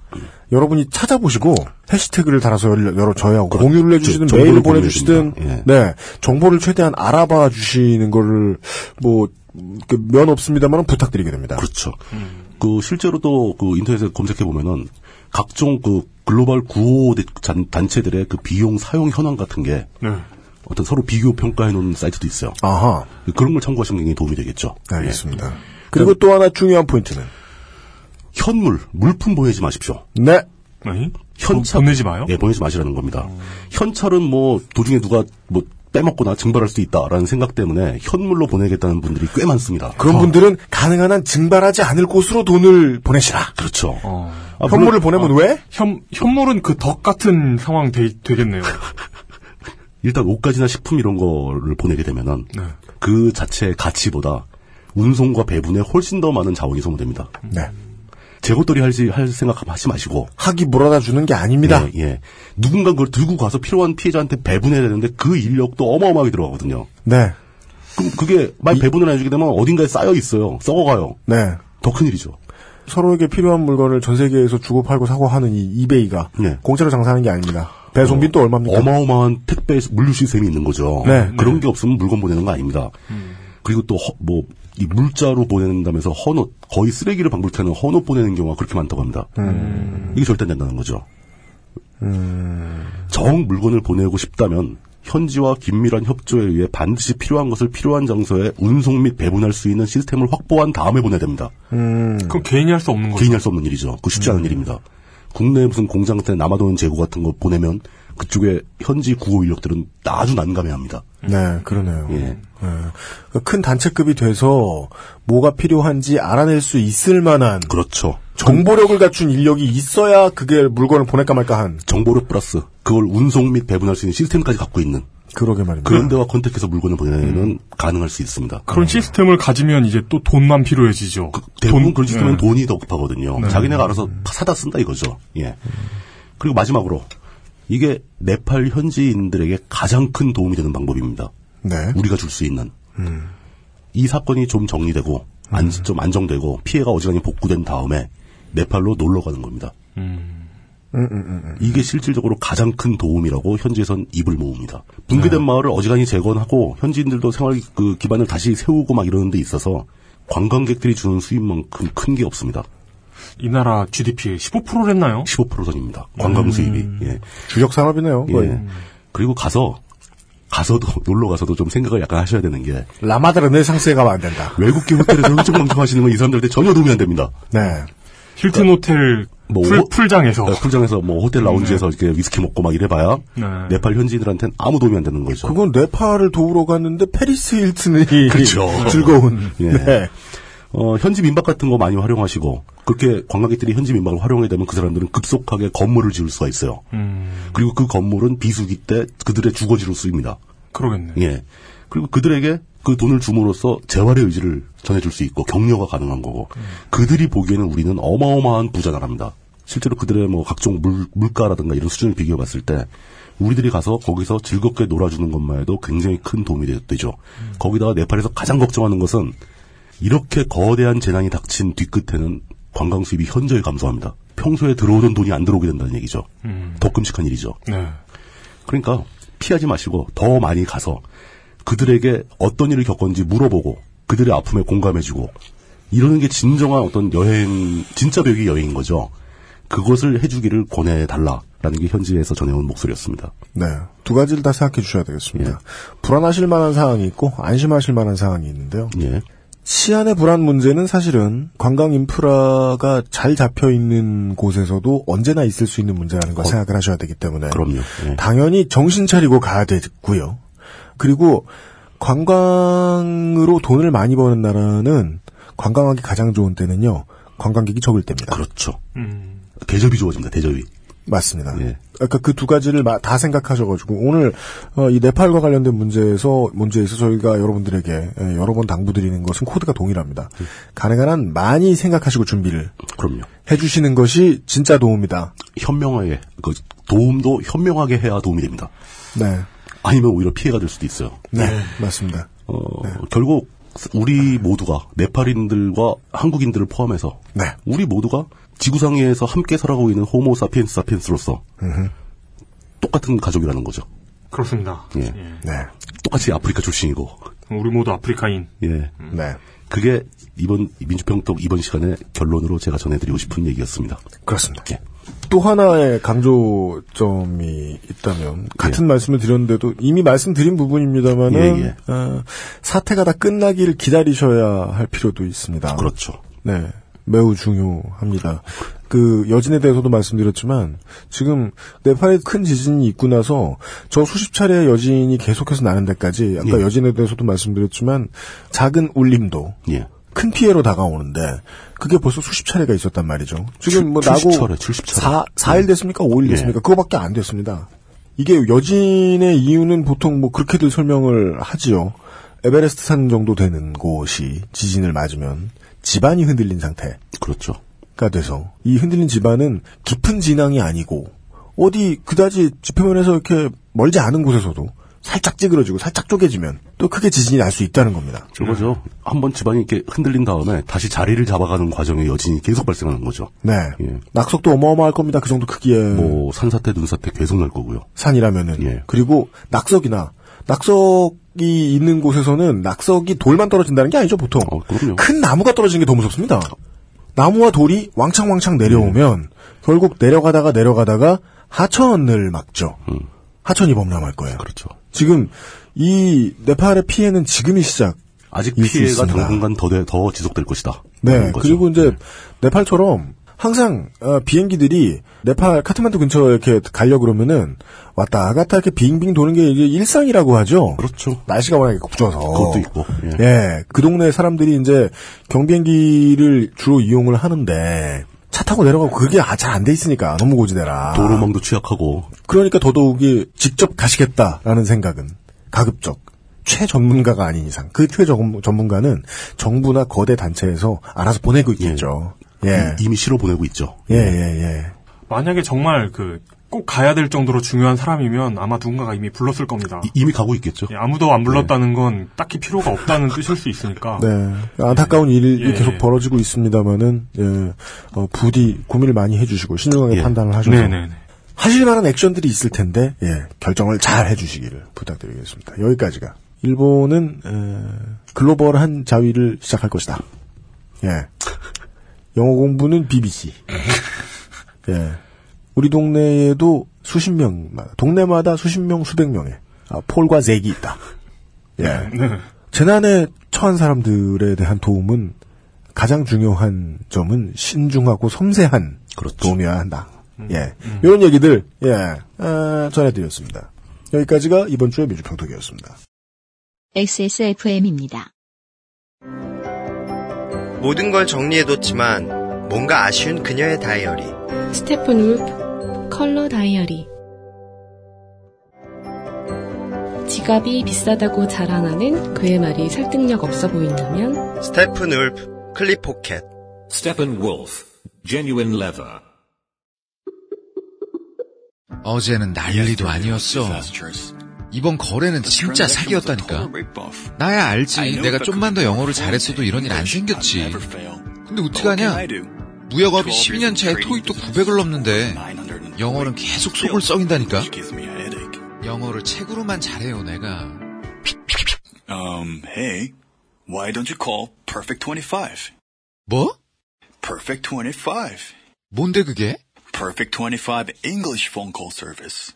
이거 말하는 거야? 퍼펙트25.com? Yeah, that's a good start. 저는 뭐 우리가 이제 잊을만하면 이야기하고 잊을만하면 이야기하고 그러는데 이 XSFM의 사장은 에, 정치했으면 전두환 될 놈이죠. 갑자기 동감이 네. 듭니다. 전두환 되면 뭘 했을 것인가? 저는 또 제일 싫어하는 건 언론이죠. 아마 전두환이 했던 것 중에 뭐가 괜찮았을까? 언론 통폐합을 아마 예. 시도하고 예, 이런 거는요 제가 아무리 막말을 해도요 예. 절대로 나중에 꼬투리 안 잡혀요. 왜요? 아, 왜? 전두환이 한 일이거든. 언론 통폐합을 시도한 다음에 아... 삼천 교육대를 운영하고 그 다음부터 아마 노무현 대통령이 시도했던 검찰 개혁을 시도하지 않을까. 세 개의 솥발 중에 하나를 뽑아놨기 때문에 좀 더 유연하지 않겠냐. 이분 독재를 너무 나이브하게 생각하시는데 아마 그 노력 아마 한 그 집권 첫 20년 정도는 독재를 공고히 하는데 전력 투구하셔야 될 겁니다. 그 채홍사를 절대 고용하지 말고 네. 그런 건 쳐다보지도 말고 네. 예. 제 생각에는 그런 걱정은 우리가 할 필요가 없다는 게 술 담배를 끊고 채식하면서 아 일단 예. 통풍을 고친 다음에 그런 신모 원료나 비전을 가질 필요가 없는 게 네. 짚고 살 가능성이 없어요. 그렇습니다. 예. 네. 왜 이런 말씀을 드리냐면 출퇴근길에는 언제나 가장 우울한 현실들과 본의 아니게 마- 부- 부닥칠 때가 있어요. 그렇죠. 왜 그러냐면 내가 응원하는 팀이 자주 이기고 있을 땐 그런 생각 잘 안 들어요. 아싸 이러면서 막 운전도 등하시하고 막. 네. 그 그러는데 예, 올 시즌 지난 1년간은 전 그런 적이 없기 때문에 지난 몇 달간은 예. 뭐 회사의 우울한 일이나 예, 시사 프로그램을 만들 때 우울한 일들을 생각하곤 하는데 네. 이명박 정부 들어서 이 인선의 가장 달라진 점들은 검찰을 청와대로 막 다시 부르기 시작했다는 거죠. 그렇죠. 김대중 정부 이후로 자제하기 시작했고 에, 노무현 정부 이후로 없어졌던 관습입니다. 그리고 그 청와대에 훅하고 검사였다가 청와대로 훅하고 들어갔던 이 사람들은 다시 검사가 되기는 어려워요. 그렇죠. 예. 다시 그러면 올라가기 힘들죠. 네. 그러면 다시 검사가 되면 진짜 막장 아닌가? 이건 뭐 그럼 검사가 이게 청와대 들어오는 건 막장 아니야? 그거 자체가 막장인데 뭐. 그러고 나면 어 이건 막장이야라는 금을 지들이 쳐놓은 게 있다고 칩시다. 예. 근데 그 금은 도덕적으로 이해하지 않으면 아무 소용도 없어요. 왜냐하면 그렇죠. 다른 막장으로 빠질 거거든. 사람들이 네. 쳐다보지 않는 즉 김현장으로 잘 갑니다. 그렇죠.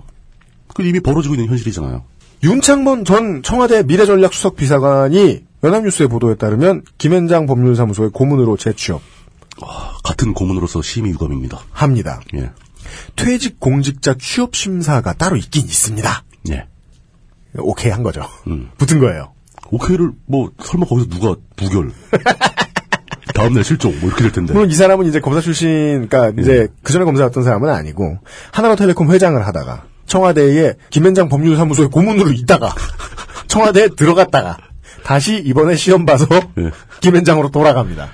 이게 이제 그 아까 저는 검찰로 예를 들었지만 앞으로 한동안 어, 시사를 보시면서 기억해 주시면 좋을 이름들을 이제 어색한 노인네 이름들을 보시다가 기억해 주시면 좋을 게 이겁니다. 김현장에서 나와서 국가 일을 한 뒤에 김현장으로 돌아가는 연봉 1억 정도에 그냥 청렴하게 만족한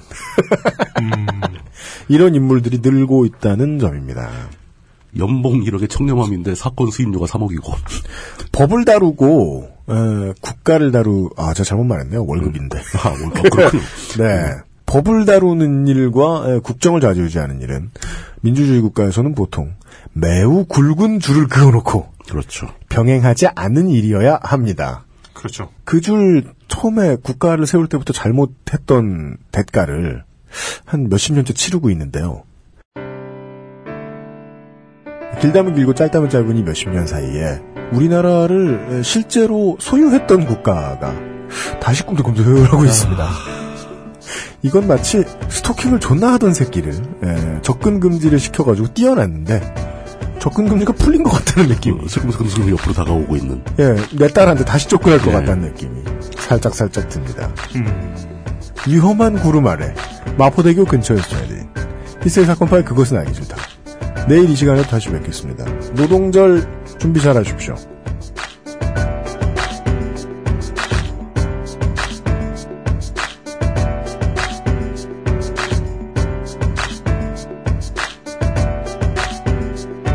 XSFM입니다. I D W K